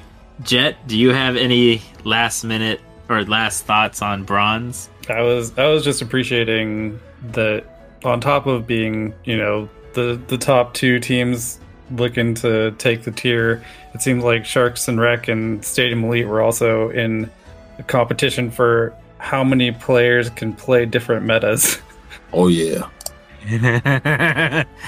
Everyone's playing everything all at once. It's like I, I I feel like we we've commented before when there's been like one player that played three or four, and like they got they actually have a couple. Yeah, Dark Gar- Rec had five people that's played Master League. That yeah, that's crazy. yeah, Garchomp, uh, M, M, I'm gonna say MX Champ, uh, Mish. Z- Mish. Mish Champ. Okay, Z's Wireless, a City Boy, and Gordon the Flash all played in three or more fields. That is impressive. Let's say bronze throughout this whole cycle has been like I'll, I'll put this out there. Battle Club Orlando and Ghost Pepper Dunspice being in that last place spot kind of made relegation a lot easier to follow in bronze because everything else was just Up in the air. oh my god. Even when like Sharks and not Sharks, like, even when Stadium Elite Silver went on that two bout losing streak in the middle of the cycle, it was like okay, still Sharks and Wex still has to win because Mighty Thunder Ducks haven't lost, and Mighty Thunder Ducks still have to win because they're still next to Stadium Elite Silver and Bad Mewtwo's. And then you look down at the bottom at that third relegation spot. Okay, Field Team Six, you're going to need to score some points because you're trailing the Triple T squad. Oh, now you're ahead of Triple T squad. Hey, Triple T squad, you're going to need to win in order to pass them now. And now it was it was it was fun all around. And then like just in the middle, watching Insynchronize and Sea Kingpin probably bust up some people's math. Like again, just insulted Sea Kingpin, but then about six. They score an 11-10 victory over Bad Mewtwo's, which means Bad Mewtwo's has to win out in order to even have a shot at getting promoted if promotion was a thing. And I like to pretend that promotion is still a thing. You know, I'm just I'm just living in denial right now. oh, happy you. I'm trying my best. I I'm had so my TT made a team after they were down to I think it was three people. and they still did pretty well, all things considered. I thought I thought they were out. So the the fact that they rallied and showed up for for for bronze of all things. Well, alrighty. So, if we have no final thoughts, are we ready to move into uncharted waters? Oh, now you guys are coming up where the big boys are, where the chaos is here. And usually, well, okay, no, you can go ahead and introduce us into this new and uncharted on this podcast, and then I'll take over from there. We are in some uncharted waters now, where we will be covering Silver on up, Uh, and I am going. To, I have no idea what I'm going to be talking about aside from like teams that I recognize that have fought when we covered them. I'm gonna let MJ go ahead and give us the rundown. So, if you follow me on Twitter, you would have seen a couple tweets I've made about silver tier. Me saying that if you win silver, like it's a good chance that you could probably be like an emerald one day. And I got some pushback, ironically, from a faction that was in silver at start of factions that are now in emerald and going to the world championship. So, you know, do with that what you will. Silver is routinely the toughest tier in all of North America. Now, this cycle for like the double promotion, it wasn't all that tough. Like, it was one faction that was the favorite going into it, and one faction that ended up winning out. Rock, Paper, Slark. Everybody knows about Rock, Paper, Slark. They're the new Elite TMs, along with Brave Nerds and Sharks and Red, a part of the Open Six, if you will. Top half of Open Six. I was gonna say, what's the open six for those uninitiated? Oh, for those uninitiated, the Open Six is a group of six open tier teams from season two, cycle one, that got promoted thanks to both outright clinching their promotion spots and also some disbandments from the higher tiers, which includes. Well, now it's the Open Five because one no longer exists, but Open Six was Rock, Paper, Slark, Brave Nerds, Sharks and Wreck, Mighty Thunder Ducks, Field Team Six, and Mazer Academy. Mazer Gaming Academy. One no longer exists, and I'm pretty sure you can figure out which one that is. Meanwhile, the rest of Open Six, oh wait, Sharks and Wreck, they just won bronze. Rock Paper Slark, they just won silver. Brave Nerds, we'll get to them, but you bet it, they just won gold. Yeah, that was a pretty stacked group. And Mighty Thunder Ducks finished what third in bronze? Yeah, that was a pretty stacked group. Pretty, pretty, pretty good stacked group. But anyway, back to silver, back to silver, back to silver. But another reason as to why silver is usually the toughest tier. I mean, like the promotion, double promotion, like from silver to platinum, first place in silver goes straight into platinum. Like that was almost that was a foregone conclusion once I think Rock Paper Slark won in about seven. That was a foregone conclusion. Look across the rest of that tier. Like Hoosier Daddies? A former platinum. They're in they were in silver this cycle legitimately only because I think what they were gold last cycle, and in gold last cycle, the battles won. They were, I think they were they were eighth, but they had like ninety some odd battles won. Just just for reference, just for reference, let me go down to copped bronze. Actually, ninety battles won in bronze means you're safe. 90 battles won in last cycle's gold meant guess what? You're now going to play in silver. So that's where Hoosier Daddies came into play. SoCal Swablu Blue, former Iron Tier champs, their second cycle in silver. They struggled last cycle. This cycle, they were playing for promotion and did pretty well. Like I'd say, all things considered. Switchmasters and Fletchinderella Story Oh, some old time copper and bronze favorites around these parts. And also, hey, there's Seven Deadly Simps and Gong Rippers and the Shadow Ballers. And probably some other factions that you guys never really covered in East Caliber in the uh, Ohio Nation. We we've seen some of them. Ohio Nation and East Caliber, I'm not familiar with, but Gong Rippers, Shadow Ballers, Switchmasters, Blue, and Rock Paper Slark, I am familiar with. Oh yeah, And I know. I, I I ran into some of the East Caliber uh, at Play Pokemon, and then I copied one of their teams for one of my open sets. I think it was actually against Barktown last cycle. Oh yeah, the Naked Hornet. Yeah. I, I recognize that name. And then I want to give a special shout out on Hoosier Daddies, our patron ZT Smith. Mhm. Yeah. He's a, he's a cool he's a cool guy. I've battled him twice now in underground tournaments. I've battled him once in the Brave Nerds Ember tournament, and I mistakenly thought he was on Brave Nerds because I had fought two Brave or three Brave Nerds in a row, and then I fought Smith, and I'm like, I'm just fighting all the Brave Nerds in the. In the and he's like, Oh no, no, I'm on Hoosier. I'm like, Oh okay, my bad. Yeah, he's an Indiana dad through and through. But, yeah, But, uh, super super nice guy. Definitely like, definitely like him. He's cool. Yeah. But Silver Silver for the most part, like while the double promotion was kind of secured a lot earlier than any other time in Silver, really the Silver tier championship was secured a lot earlier than any Silver ever in North America. You still kind of had like your relegation scenarios because such Cinderella's story finished in 10th place. They would have gotten double relegated back down to Copper but I think it was either they needed to win this week or have Ohio Nation or Seven Deadly. No, they need Ohio Nation to lose. 'cause They weren't going to catch Seven Deadly Sins. Like it was just, it was a whole lot of, it was a whole lot of like compact compactness. There was a lot of tightness in Silver this this cycle round, which isn't new, but it was kind of like it was one team head and shoulders above everybody else, and then another team in Hoosier Daddies being like, well, we're not up there to Rock Paper Slark, but we can show Rock Paper Slark exactly what they're going to be facing later on down the road once they get out of silver into platinum. Like this is what you're going to be facing, which was actually one of the best bouts of the whole cycle. If you go back to about eight, Hoosier Daddies and Rock Paper Slark going taking forever to get their battle started. I was mad about that. Like I was sure I was sure that this battle, once my article got published, was going to be like halfway done. No, article got published this Saturday night. I'm looking at the score. It's still 0 0. What is going on? You two are usually halfway done.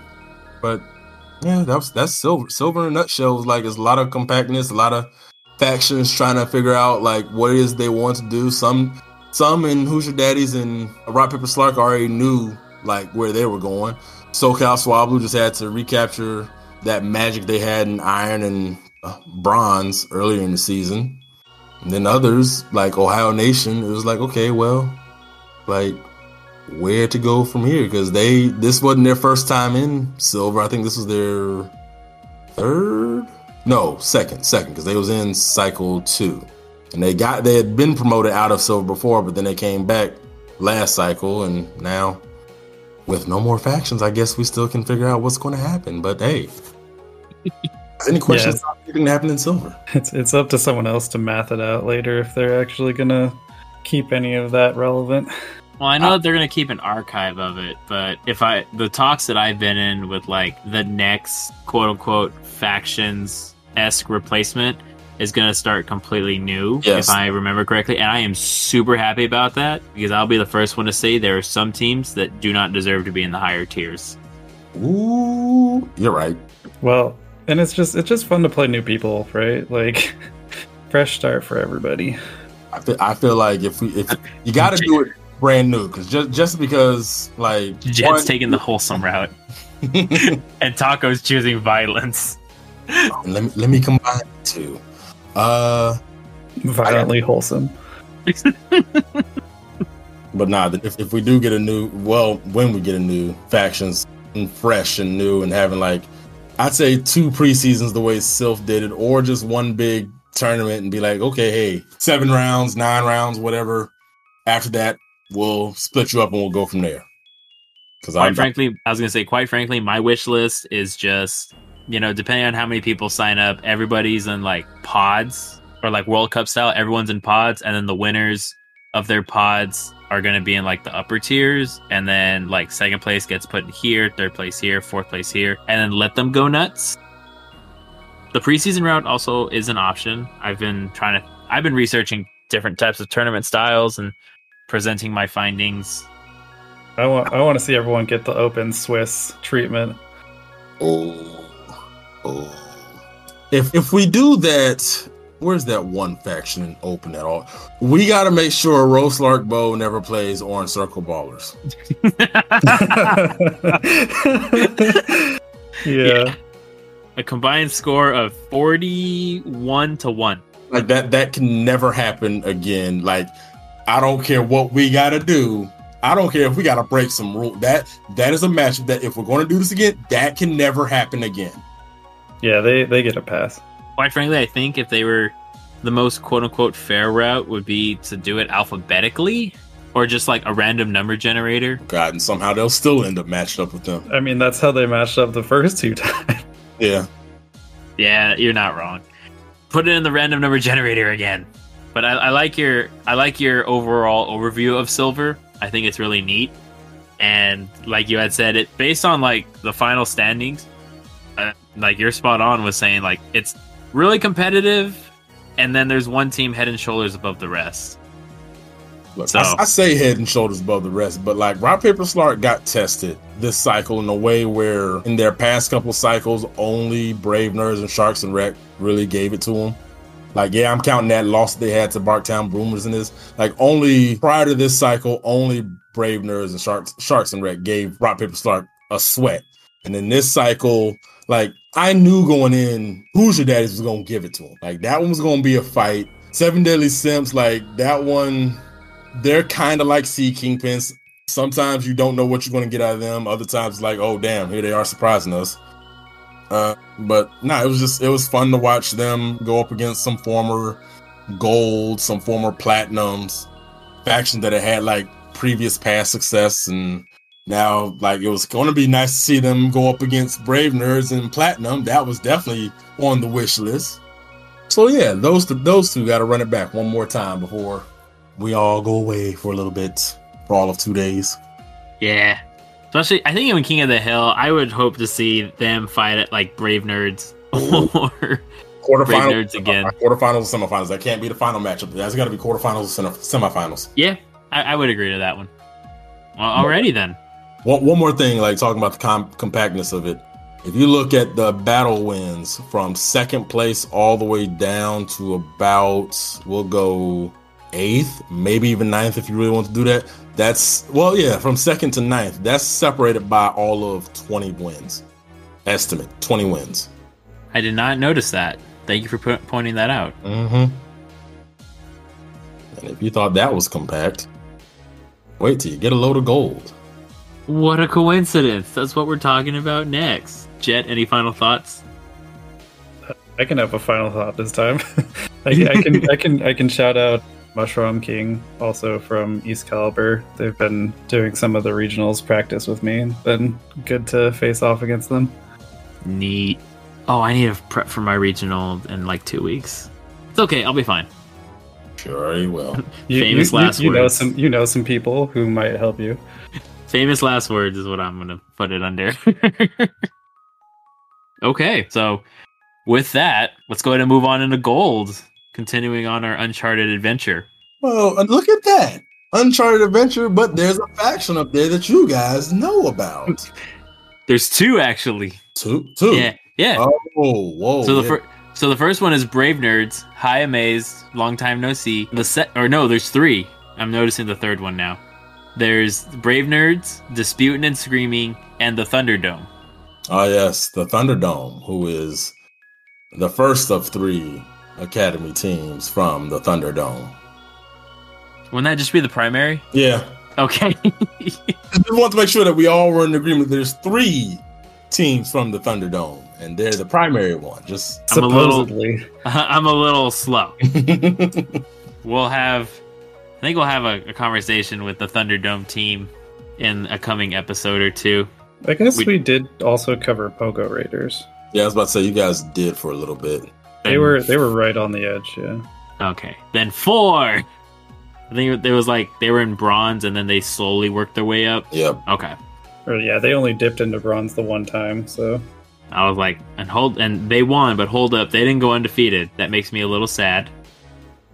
Well, Pogo Ra- we'll start with there. Pogo Raiders last season. So like the first season of factions. They they were one of the beneficiaries of the the preseason format to where before everybody was putting their tiers, they like had 10 bouts and they did well enough to where they were placed in I think silver tier to start off. Were they silver? I will agree with you. No, they were bronze. They were bronze. They, they started off in bronze, and like just, think no, they were gold. They, they they were high up. I remember that they were high up. They were gold, I think, and then like just kind of relatively, they kept falling, falling, falling. It was like okay, they're gonna run. They come back into this season, they're running it back, and I'm like, oh, you guys probably like no offense, but y'all probably shouldn't like do this because this is gonna be tougher teams, and there's more teams in the tier. And then to start off the season, I noticed a couple of names were missing off their squad. I was like, oh, well, there's no more Galler and T. And oh, this person's gone. But I'm like, wait a minute. I know one of those names. There's a Lee Wilson on there. He's a pretty good battler. I didn't know that he was back battling. Damn, could have really used him. But nonetheless, he started off the season on Pogo Raiders, and Pogo Raiders did really well to start off the season. It was like had Orlando faction not did what they did this cycle, I would have said without a shadow of a doubt, Pogo Raiders was the most inspir- inspiring story throughout all of season two's factions for North America. Like it was the faction, like Orlando faction in season one, just kept getting the breaks beat off of them by like all the tough teams and then barely hanging on to some of the teams that weren't all that good and at the time. And now they just came back and it was like okay well now we're going to get better and we're getting better. Like we lose some people but we're still getting better. They're just slowly moving their way up. So for them to be in gold this cycle like i think yeah they finished with four wins this cycle 12 point 12 points four wins it was it was nice. It was a it was fun covering them throughout this entire season. The ups and downs they went through, like them. I think they did win a tier, didn't they? I think either they won a tier or they came like they kept getting promoted. I know they had one relegation. Yeah, the po- so I was looking at the Pogo Raiders page, and they we we covered them when they were when they got relegated to bronze, but they were always uh, mainstay in silver for a while, and then just recently got promoted to gold. Okay, so that was my sleuthing. Because if they okay, so then they started off the season in silver. Oh shit! Yes, they did, and then they got relegated to bronze. Okay, see, and this this is why I say it was even more impressive because I remember that. I remember the first cycle this se- of season two silver. That was a very deep silver cycle. How deep was that silver cycle? Well, three of them are now diamonds, and one, if one would have gotten promotion back up into platinum. That's how deep they were. That's how deep Eh. that that silver was. Dang. Matter of fact, hold on. Let me do a little bit future sighting here. Oh yeah, yep, yep. Three were diamonds, and one would have been a platinum. Okay. But yeah, so like Pogo Raiders was one of the favorite, one of my favorites to cover this entire season. But we'll go and talk about Brave Nerds PvP, and let's focus not on their 21 bout win streak, but let's talk about two of their losses that they had in gold this cycle. The first loss coming to Team Omegalol, who, hey, finally decided they was going to put their money where their mouth was. And ended that streak like what, 11? It was 11 10. They ended that. Then Yes. soon as they got done playing, as soon as Brave Nerds got done playing Team Megalo, they caught a little bit of a break with disputing and screaming. And then, oh, look at that. They got to play Aquatail Hunger Force. What makes this all the more interesting, and then, of course, their matchup with Hammerheads, was Team Megalo is was a former Emerald, but this version of Team Megalo, we'll just say, was a former Diamond. Aquatail Hunger Force was a former Diamond that got relegated all the way down to Silver before they got promoted back up into Gold, which is why they're here now. Hmm Hammerheads started in silver, was known for being like the masters of 11 10 matchups. Like On the winning side or losing side? winning. Okay. Somehow, some way, all their matches came down to 11 10. And then it was about when they got to platinum where they fit, when they realized, like, okay, that's not going to work anymore. But like just focusing on those three matchups in particular for Brave Nerds, it was like this is kind of a nice little teaser for what's going to happen higher up because Brave Nerds, once they got out of bronze, it kind of felt like they got comfortable. Like they were like their first, their toughest match was always going to be that first bout. After that first bout, boom, they're off to the races. They what was it? It was iron, and they got double promoted to bronze. They swept bronze, and they got double promoted up to gold. And it was like, okay, well, we know you're going to win against Pogo Raiders. No offense, Pogo Raiders, but we knew you were going to win there. Thought High Quality Fan Club was going to put up a better fight. Nope, didn't really happen there. Thunderdome, nah, they that wasn't going to be a problem either. Because if I remember, the Brave Nerd and Omega Lol matchup was like super spicy on Twitter. Because I think Team Omega Lol was Amaze's old team before he went off and made the Brave Nerds. If I Oh. remember, if Uh-huh. I remember my history. You got that right. Yay!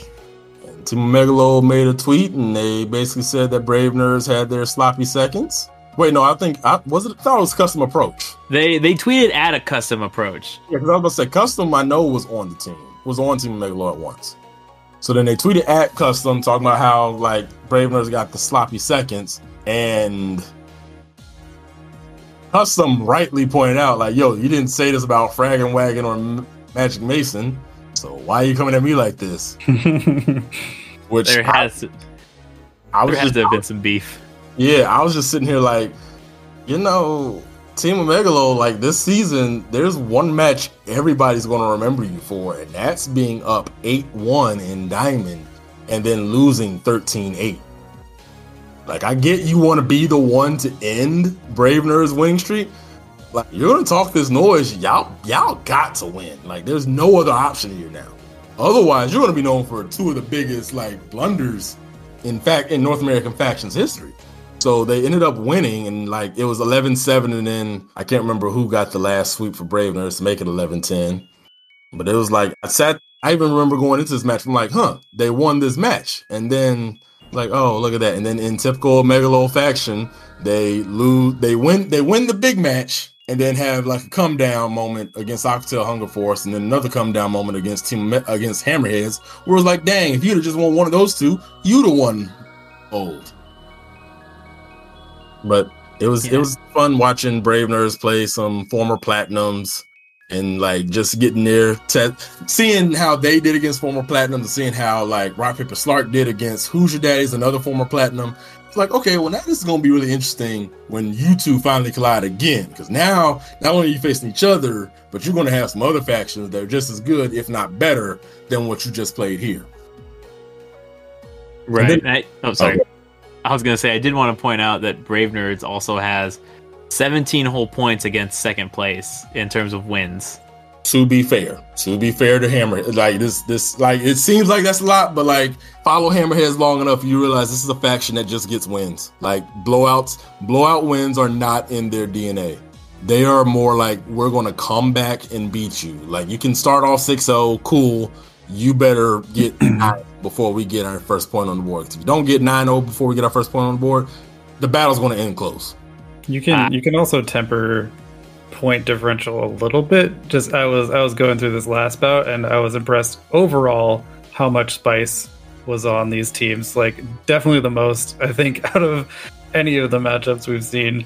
But yeah, like there's there's a few of these teams, especially for Brave Nerds last, Oh yeah. that were a little a little lopsided. See, as we get higher up, you'll notice a couple of lopsided. Because again, I just told you, Hammerheads doesn't really blow out people, right? Mm-hmm. Yeah. What was their last matchup score? 13 to 18 to three. Yeah, they don't blow out people unless crazy things happen, like you know the shutdown of Silph, and then somebody decided that they're going to run Infernape in Justicar or Shadow in Just- Infernape is the thing you're going to pick out when they've also got Azumarill on their team. There's a Leafeon in Master League. I'm Like, I'm going down the list here. yeah, Okay. yeah, yeah. Match League. Uh, okay. Arcana looks normal. Yeah, you can't really make any room for spice there in Arcana. Alolan Exeggutor, Rubambi, Ludicolo, Crawdaunt, and Parasect in a Catacomb. I'm gonna go with the Golem there. I can see Rabambi working out a little bit. I, I do have I do have an expertise question though in the Thunderdome iCarly matchup, Mhm. where somehow Sosaflow wins a two one against someone who didn't have a team. I think what happened there, I'm gonna say what happened there because this happens a little bit more oddly, a little bit more frequently in the upper tiers than it does in the lower tiers. When Silph, like their site has these problems, like sometimes it'll delete the teams. So maybe there, like Mm, Ghost, Ghost Yaza might have had a team in there and like it got deleted. And then once the bout started, just noticed, hey, I don't have a team no more. So then they just went ahead and did it.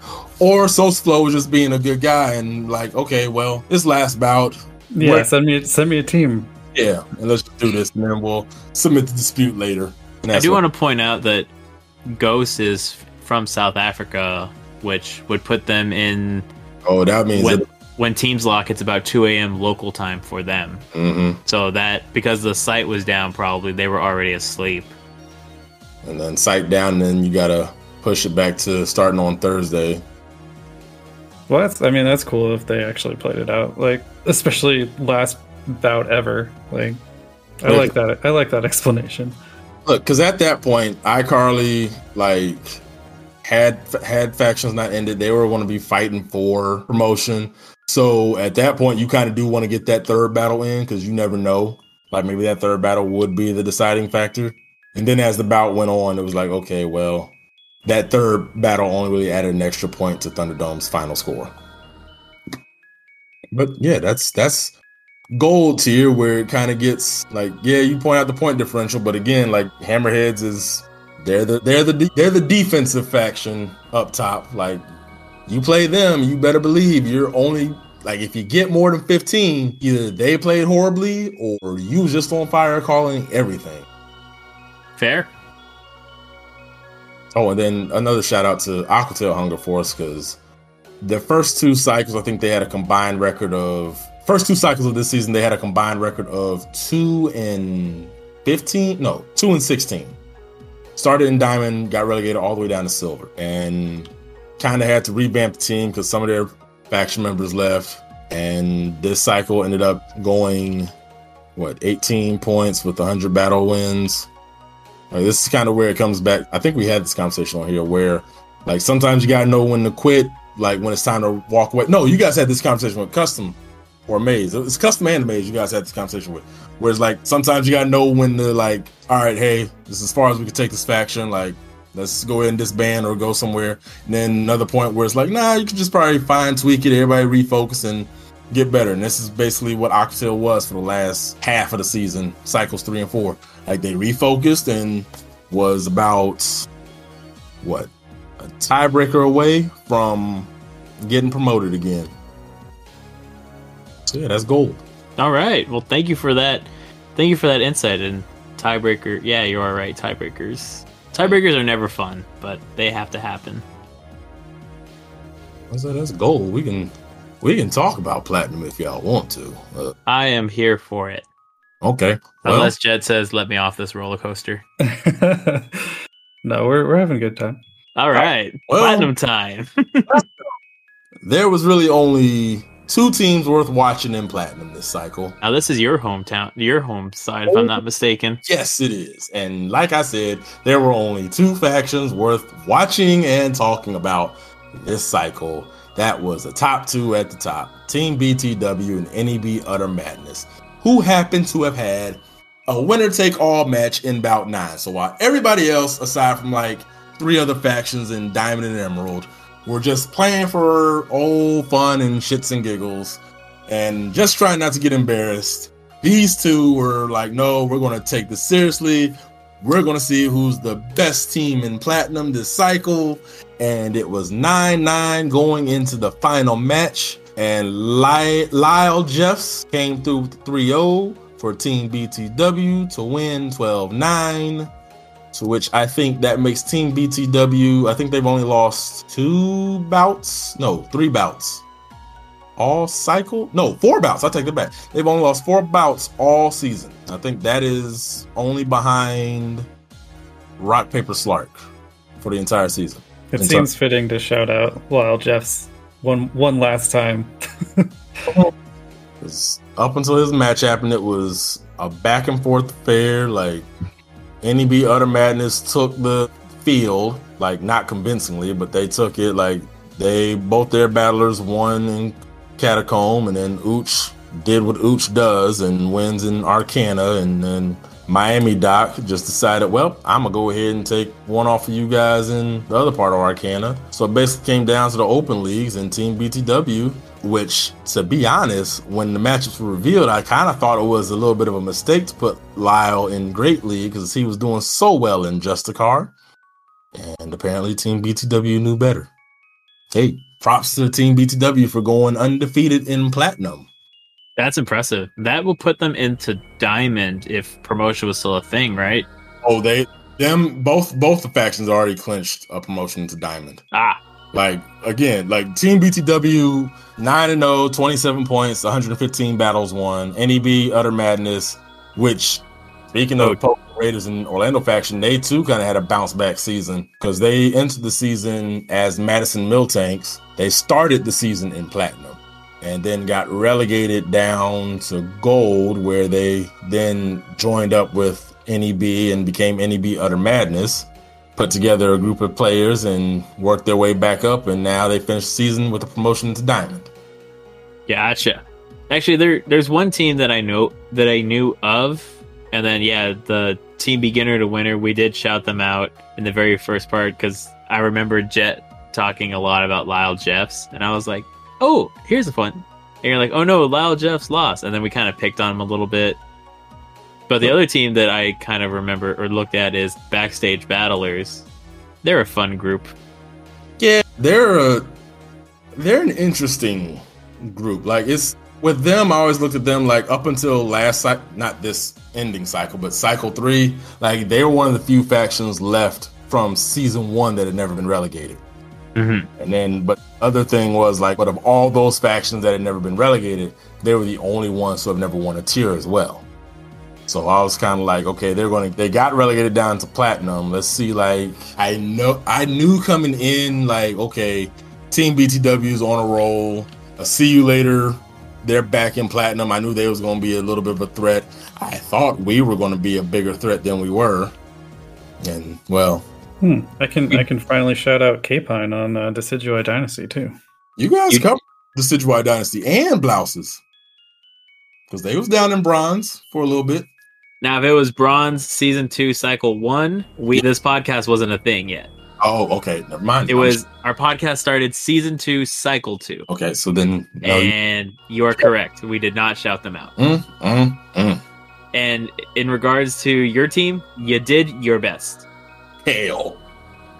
Take Um, the compliment. I know it's hard for you, but you're gonna take the compliment. I'm, I'm, I'm- Wait, wait, I have I have a meme related to this conversation.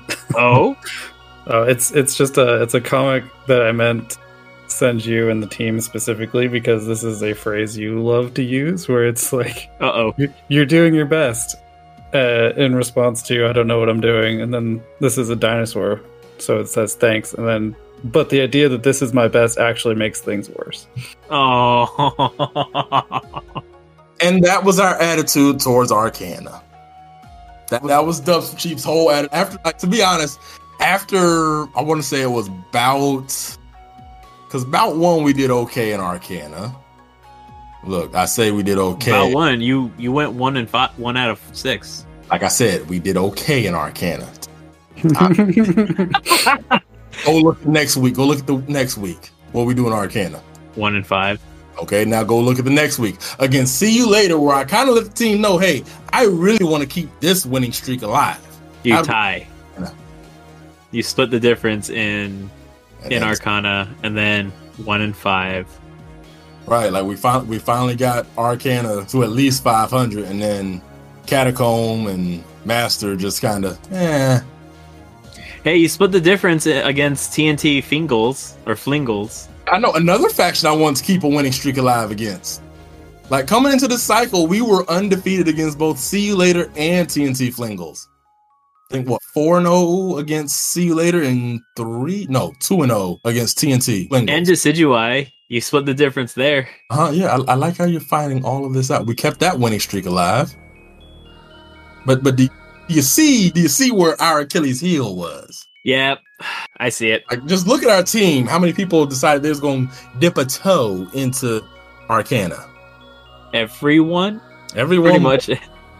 One, two, three, four, five, six out of the ten. Oh no, seven. There's seven. Oh, I didn't see this. Yeah, there we go, 7 Mhm. Jesus Louise. Yeah. If you want to know what did see, and it's funny though, because with Dubs for Cheap, like we've been in platinum three of the four cycles in season two, and the first cycle, okay, we we like missed out on. We had a bad, uh, ill-timed three bout losing streak that cost us promotion. But cycle two, what was it? Celestial in the Ultra League, that one kicked our ass, and in cycle four, Arcana kicked our ass. Like it got so bad with Arcana where it was like, okay, who's gonna join Arcana with me? Like I just need I just need somebody to get like a point. if we can get two points in Arcana, maybe we have a shot. we need new blood in here. As you can see, we tried out all the new blood, and it was just kind of like, okay, well, I gotta stay here because, like, I'm the captain, not to leave this spot like hemorrhaging for blood. And I was like, I didn't want to move Ian out of Catacomb because that's his meta. Boxy was our Master League guy, and Pokey Bears like we're gonna keep you Great League. So everybody else, let's kind of huddle up and see if we can figure out something in Arcana. And it's like going into the battles. Oh, we had something figured out, and then the battles happened, and it just went up in flames. Like they also had something figured out. Yeah, it was like they, am- they had the dubs for cheap. I will amend my statement of "you did your best" to "you made an effort." Oh, we. Oh, okay. okay. this is this is getting worse all the time. I know it, it's just not worth it. well, okay then. So, but as for the rest of platinum, I've shitted on my own team enough. So now everybody who's like, "Well, you never talk bad about your team," like, okay, cool. Like, I'm unbiased when I'm in reporter mode. When I'm in like explaining mode, I can be unbiased on that part. As for everybody else, aside from Team BTW and NEB Utter Madness, Evan Stonks, which I think they were also a former Emerald. Like they finally stopped hitting. They hit. They finally hit the brakes on their little slide they had because they were in Emerald Cycle two, I think. Cycle no, they started Cycle one. I know they were in Cycle two. Then they got relegated.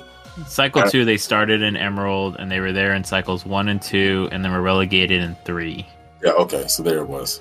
So yeah, they got they came down to Emerald, and I was like, they're not they're not going to be like Aquatail or like Team Megalo or now the defunct Team Michigangar or HP Pokedojo. I'm like, nah, they they hit if Evan Stonks hits platinum, they're going right back up. And I mean, they needed some help, but they got there. Silph would have gone on another season. They they would have been going back up to diamond. Yep, I see that. Okay. Sorry, sorry we talked about this already, but MJ is the only like vanilla Silph uh, meta you missed Boulder? Yep. Dang. And I think I missed that one just because I didn't know about Silpha time until somebody posted it on the Facebook group. It was part of the lost tapes. yep, or Cup Boulder. Back when I had Hydro Cannon Swampert that I could use in Boulder instead of just going six Skarmories.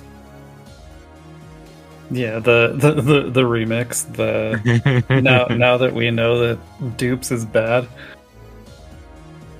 But yeah, that's that's platinum. What else? I'm trying to think. Anything else I didn't talk about in platinum? Uh, see, I already talked about. I don't think I talked too much about TNT Flingles, but that's a working agreement. TNT Flingles don't really want me to talk about them because every time I do, they end up losing 11 10 or 12 9.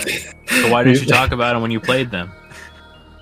Because there were more pressing matters to talk about in bout seven at that point. That's like, fair.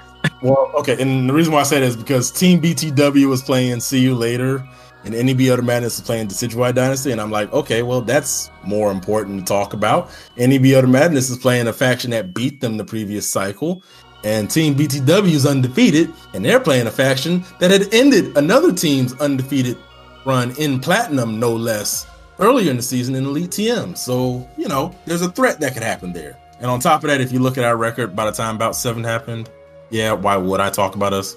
Fair. Okay. Everybody can get it, even my team. So yeah, that's that's platinum. We're all ready to move on into diamond.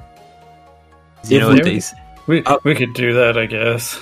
I'll if we if we can, we can combine diamond and emerald because with Silph doing doing away with itself around August first and making an adjustment to how the world championships is going to run, it kind of made diamond and emerald all in one for like the last couple of weeks more important than, than it's ever been.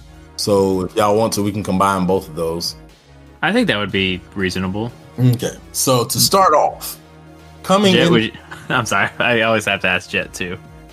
I mean, we. I, I love listening to MJ talk. So okay, I'm here for story time. so to start off, cycle four. Your automatic world qualifiers going to cycle four were for North America, Hogoats, who won cycle three, Body Slammers, who won cycle two, and Ann Arbor Arbok, who won cycle one. All of these were in Emerald. Ann Arbor Arbok in cycle three got relegated down to Diamond in cycle four, which this is where I say to some factions that get relegated, hey, getting relegated ain't always a bad thing. Like sometimes you need the break, and it's okay to be like, all right, cool, we got to go down a notch just to kind of like recharge our batteries. For Ann Arbor Arbok in particular, they had spent all of season one climbing. Like they had spent all of season one getting the automatic promotion, but never winning a tier. Then they start off season two, they win Emerald. So it's like not only do they win Emerald, but they clinch a spot in the worlds no matter what. So it's like at that point, y'all can chill. Like probably add on some points to your standing, but you can chill. Body slammers and pogos also like all season one, climbing, climbing, just up the ladder. Think body slammers from as low as silver, pogos from as low as bronze. So like those three, they have their tickets punched. When Silph announced how the wild card was going to work, the wild card thing was going to work before everything got haywire and Niantic Niantic. Uh, it was supposed to be the four winners from Emerald plus, let's see, four winners from Emerald plus, I think, two wild cards, one or two wild cards. But then Silph changed it. It was like, okay, here's what's going to be. It's going to be your four winners from Emerald, if you have four winners from Emerald, three wild cards, and your diamond tier champion if your diamond tier champion hadn't won an emerald tier. And that was that's important for I think APAC and EMEA. So I know that happened over there where an emerald tier champion already had won diamond this cycle. But backtracking to us. So you go into diamond and remember how I said earlier that silver is the toughest tier in all of North America. Well, mm-hmm. has three of the form three former silvers here in Texas PvP, Home Slice Homies, and Lucky Mucks. And if you take a hard look at battle wins there from first place all the way down to ninth place, less than 30 wins separate them. That is stacked. Oh, yeah. Like, I think on memory, the only two other tiers where it was that tight was cycle t- was cycle two no season two cycle three gold and season two cycle one emerald i think it was that stacked so yeah it gets really it gets really nitty gritty up here. So ann arbor was like they had the lead going into about eight and with the way Silph had organized, it was like, okay, if Ann Arbor wins like about eight or Ann Arbor wins about eight, they basically wrap up like Diamond, and nobody from Diamond is going to get an invite because they would have already had the invite. Which then meant that in Emerald, the factions that would have got the wild card spots would have been Northeast Battlers, Muddy Water, Stadium Elite, and Elite TMs. Now you may be asking, if you look at the st- standings right now, well, Cool Cats are ahead of Stadium Elite and Elite TMs. Why wouldn't they get the nudge? The formula for the wild card was you had your performance over, mm, excuse me, your performance over cycles three and four in both Emerald and Diamond, and you couldn't have been rele- re- relegated. Cool Cats did well this cycle, but last cycle they didn't do better than Stadium Elite or Elite TMs. Elite TMs finished tied with Pogos, I think, for first place, but Pogos had the tiebreaker and battles won over them. I think it was. Let me go back and look at this real quick. Yeah, they both had 21 points, but Pogos A owned the tiebreaker over Elite TMs, and then B beat them by like two battles to win Plat Emerald that cycle, last cycle. So you know, so you know that sets up while everybody else gets to meme and whatnot, and platinum and gold and silver and everywhere else, aside from like NEB, Utter Madness, and Team BTW, that sent up some really must win scenarios for a couple of factions in Emerald and Diamond. The first must win fa- battle was, I want to say, let me go back down to Diamond. It would have been Chicago Stars and Phoenix Rising. Because if Chicago Stars wins, that means Chicago Stars gets to go back to Worlds and have a redo of what happened last year when they made it to finals of Worlds lost 11-10 after being up 10-5. Yikes. Oof. Which, like, yeah, that's bad, but they lost in the finals. And then on top of that, they did end uh, another faction's 32 bout win streak en route to the finals. Anybody who's listening to this and remembers that might have also remembered me pissing off an entire region, and I'm still okay with that. Region did you upset? Oh, APAC, you know. Oh, yeah. Never mind. Bye. Never- Enough said. All right. So if Chicago wins, then they get like the last promotion, the last qualifier for Worlds. If Chicago lost, then if Chicago if Chicago lost and Ann Arbor won, then the factions that would have went to the Worlds would have been the Emeralds I just mentioned: Northeast Battlers, Muddy Water, uh, Stadium Elite, and Elite TMs. Well, Chicago won. So Chicago gets that fourth qualifier, which then meant that if Chicago won, the winner, no, the loser of Stadium Elite versus Elite TMs wouldn't make it to Worlds. And as you can see, Elite TMs won. After starting off in Emerald, let's see, 0 and 1, 0 and 2, 0 and 3, 0 and 4, 0 and 5. Start off in Emerald 0 and 5. Finished Emerald 4 and 5 with 12 points and 100 battle wins. And again, avoiding relegation. Dang. Now, here's where the tricky part comes into play, though. Pogos had already won Emerald the cycle before, and they won it again this cycle. So now, for Stadium Elite to get in, they would need for that. They would need for that. Uh, what am I saying? Actually, wait. Let me do the math here. You got Ann Arbor, Body Slammers, Pogos, Chicago because of Diamond. Then your wild cards would have been Northeast, Muddy Water. Nope, nope. That's it. We're good.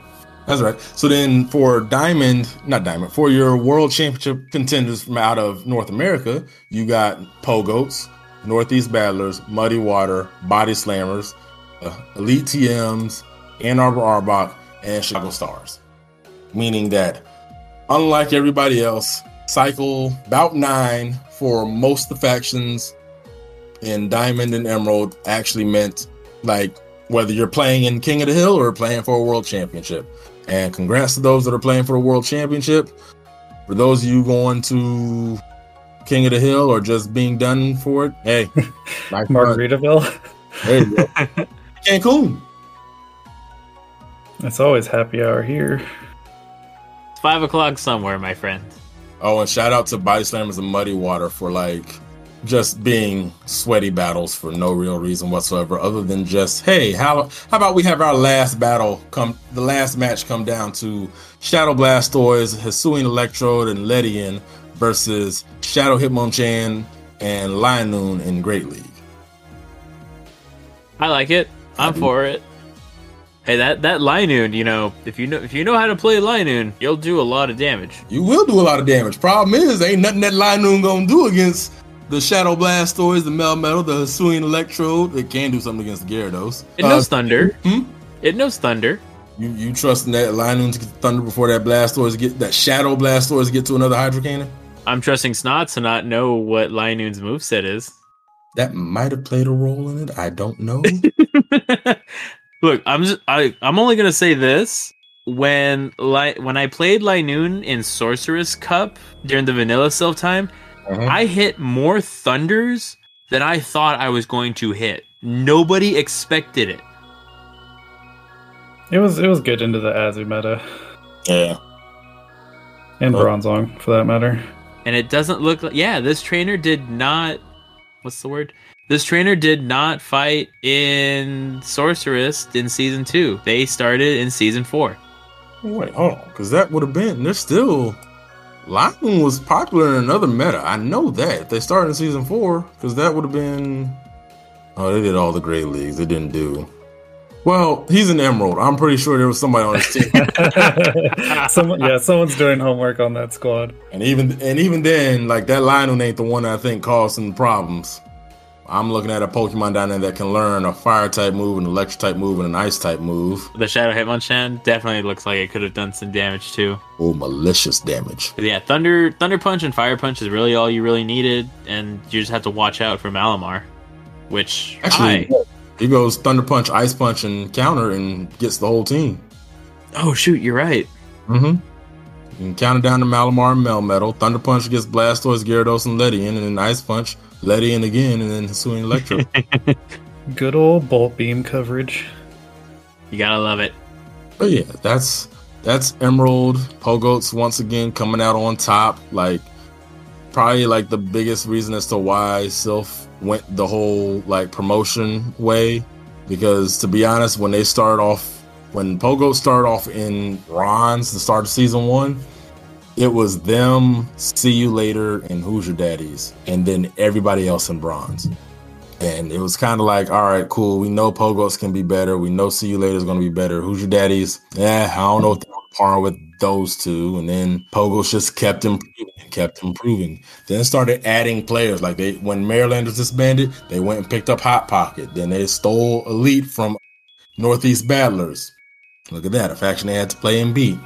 It's like that's the whole name of the game of factions. Like, hey, you can you can be a collection of strong battlers and you can be like tough. Like hey look at stadium elite stadium elite is a lot of tough battlers in their own right. But like if you're not going to improve if you're not going to like keep a cohesive core and improve upon that then hey your single battlers may be better than the other team's single battlers but if that single core is better than your single core i'm taking the single core of a single battler every time and pogoats kind of embody that. Like they, their core of Wadaj, Semi, I want to say Ashish every well, Ashish was here and there. I think he was off off team a couple cycles, but those three, Sad Manure, Manure, yeah, I'm going to call him Manure. Mm. But those guys, and then adding in who they needed to come on, times they need to come on, is like, yo, it's making them a favorite for the world championship. Looking forward, as long as they don't have to play Magnus PvP. right. I'm I'm looking at all the conference all the conferences right now. I'm like this Latin America is scary. But anyway, that's that's top of where everybody else is. Thank you for coming on this ride. Join silver, gold, platinum, diamond, and emerald. well, all right. This was a very fun, a very fun thing, and we appreciate you taking us on this trip. Anytime, anytime. Going to the upper tiers too is just reminding me of all the people that I kind of have, have brushed shoulders with through through vanilla Silph tournaments and hoping to see in whatever pops up next. And then and then you mentioned Latin America. It's just like I uh, kind of hope they figure out their own thing to do. Look, you you say that I'm I'm looking at all of Emerald and it's like, dang, I've I've battled Pocket, I've battled Bo Sox, I've battled Nightmare. Let's see, Moonlight is in Ohio, so more than brush shoulders with him. I am legitimately scared to face Trogdor. Like him and Rise to Occasion are both like, eh, if I don't have to battle them, I'm not going to battle them. yeah, I played Rise once before he was Rise. I'm, I'm keeping that one for myself. Did you I, win? Oh hell no! This was look. If I tell you how the battle went, you'd understand why I thought it was close until I went back and rewatched the video, and it was like, oh no, he had control from this battle from the word go. It's, it it's that it's that copium. Mm. well, alrighty then. It was so thorough, I deleted the video. I hope at least if you took notes, then that's all that matters. Yeah. Oh, okay. When, when, when you don't have to take notes and the ass kicking is embedded in your brain. him and he's like, I mean, I remember battling you. I just don't remember it going like that. Like, yeah, I know you don't remember it going like that because you were on the winning side of it. You 3 0'd me with Raichu just starting and ending the battle. I think the most of the notes I've taken is when I get when I when I get 3 0'd and then I look as to like why I got 3 0'd, I'm like, ah, this is what happened. Does, does it have something to do with throwing Sludge Wave or Rock types? Mm. I was talking about my match with Rivlet when I fought him in our Vanilla Silph tournaments, but sure, we can bring that up, Jet. it's been a learning experience. Yeah, that that's when you're just like, read this and memorize this chart. There'll be a quiz. Hey, I I got better from that week. I'm just I'm just glad I got you to start talking out more of the things out loud so that I could like actually know what was missing. Yeah, that's fair. Ooh, hey, before we go, shout out to Phoenix Risings, the C2U. Battled all five formats. Great Justicar, Master, Arcana, and Catacomb. That's yeah. That's an LA player. That's that that that person's the real MVP. The C2U, Mhm. good on you. And don't don't look at the trainer card yet. He's got the badge that you want. I don't have to look. They're on my friends list. Okay. Staff 10 tournaments in a single. There's a cat herder badge? Oh yeah, I got that one. I don't have that one. I should have that one. Nope, nope, I shouldn't, actually. I don't have that one. The most I've ever staffed is 8. It's okay. Well, Just anyway. the marathon that was season two. Oh god. We had to unfortunately we had to stop that one. And we were so I was on pace to get that one. But then the community didn't want to do Silph anymore. And nah. hey, I I supported. Yes you did. And I appreciate you for that. Anyway, MJ, it was a pleasure for you to stop by. Like I always say, the door is always open when like you want to come back on or if I say, "Hey, you want to come back?" Look, the answer's gonna be yes more often than not. If you guys do any coverage of King of the Hill, I might drop in. Might ask to come on and take some parting shots at some teams. Yeah, and definitely when when you know the the new factions whenever that comes back if you decide to write about it we'll be reading it every step of the way Yep, I've been getting a couple messages about that. Everybody's like, "Well, are you going to be doing?" it? I'm like, "Ah, we'll see. Let me see how this one works out first before I commit to it."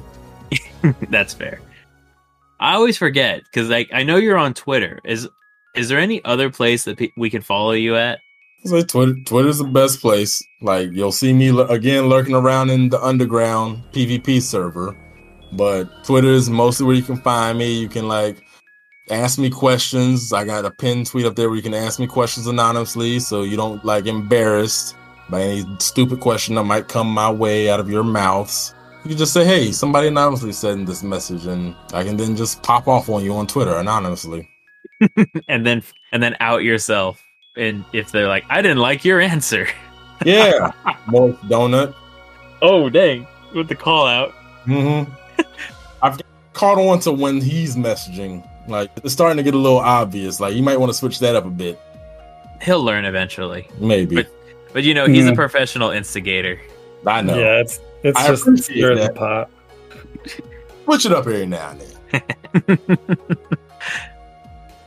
Mm, Thanks again, MJ, for connecting the dots for us. Uh, no Well, all right. problem. I guess I guess we'll have to do the outro sadly. This was a fun this was very fun. For you know, I do want to take a special shout out to thank our Patreon, ZT Smith again. You know, the support that he provides to keep the digital lights on is always great. The music is provided by the Zame. You can follow him on Twitter and his YouTube channel will be in the show notes. Amazing video game composer. I'm hoping to borrow some more music from him later. He's got 30 minute loops now. Oh yeah, he does. He's making the the new ones, and I I love it. And with all of that being said, always remember keep your dragon fangs sharp. Stay away from those fairy types and ice types. And until next time, we will see you all in our next episode. Mm, Thanks again, MJ, for connecting the dots for us. Uh, no problem.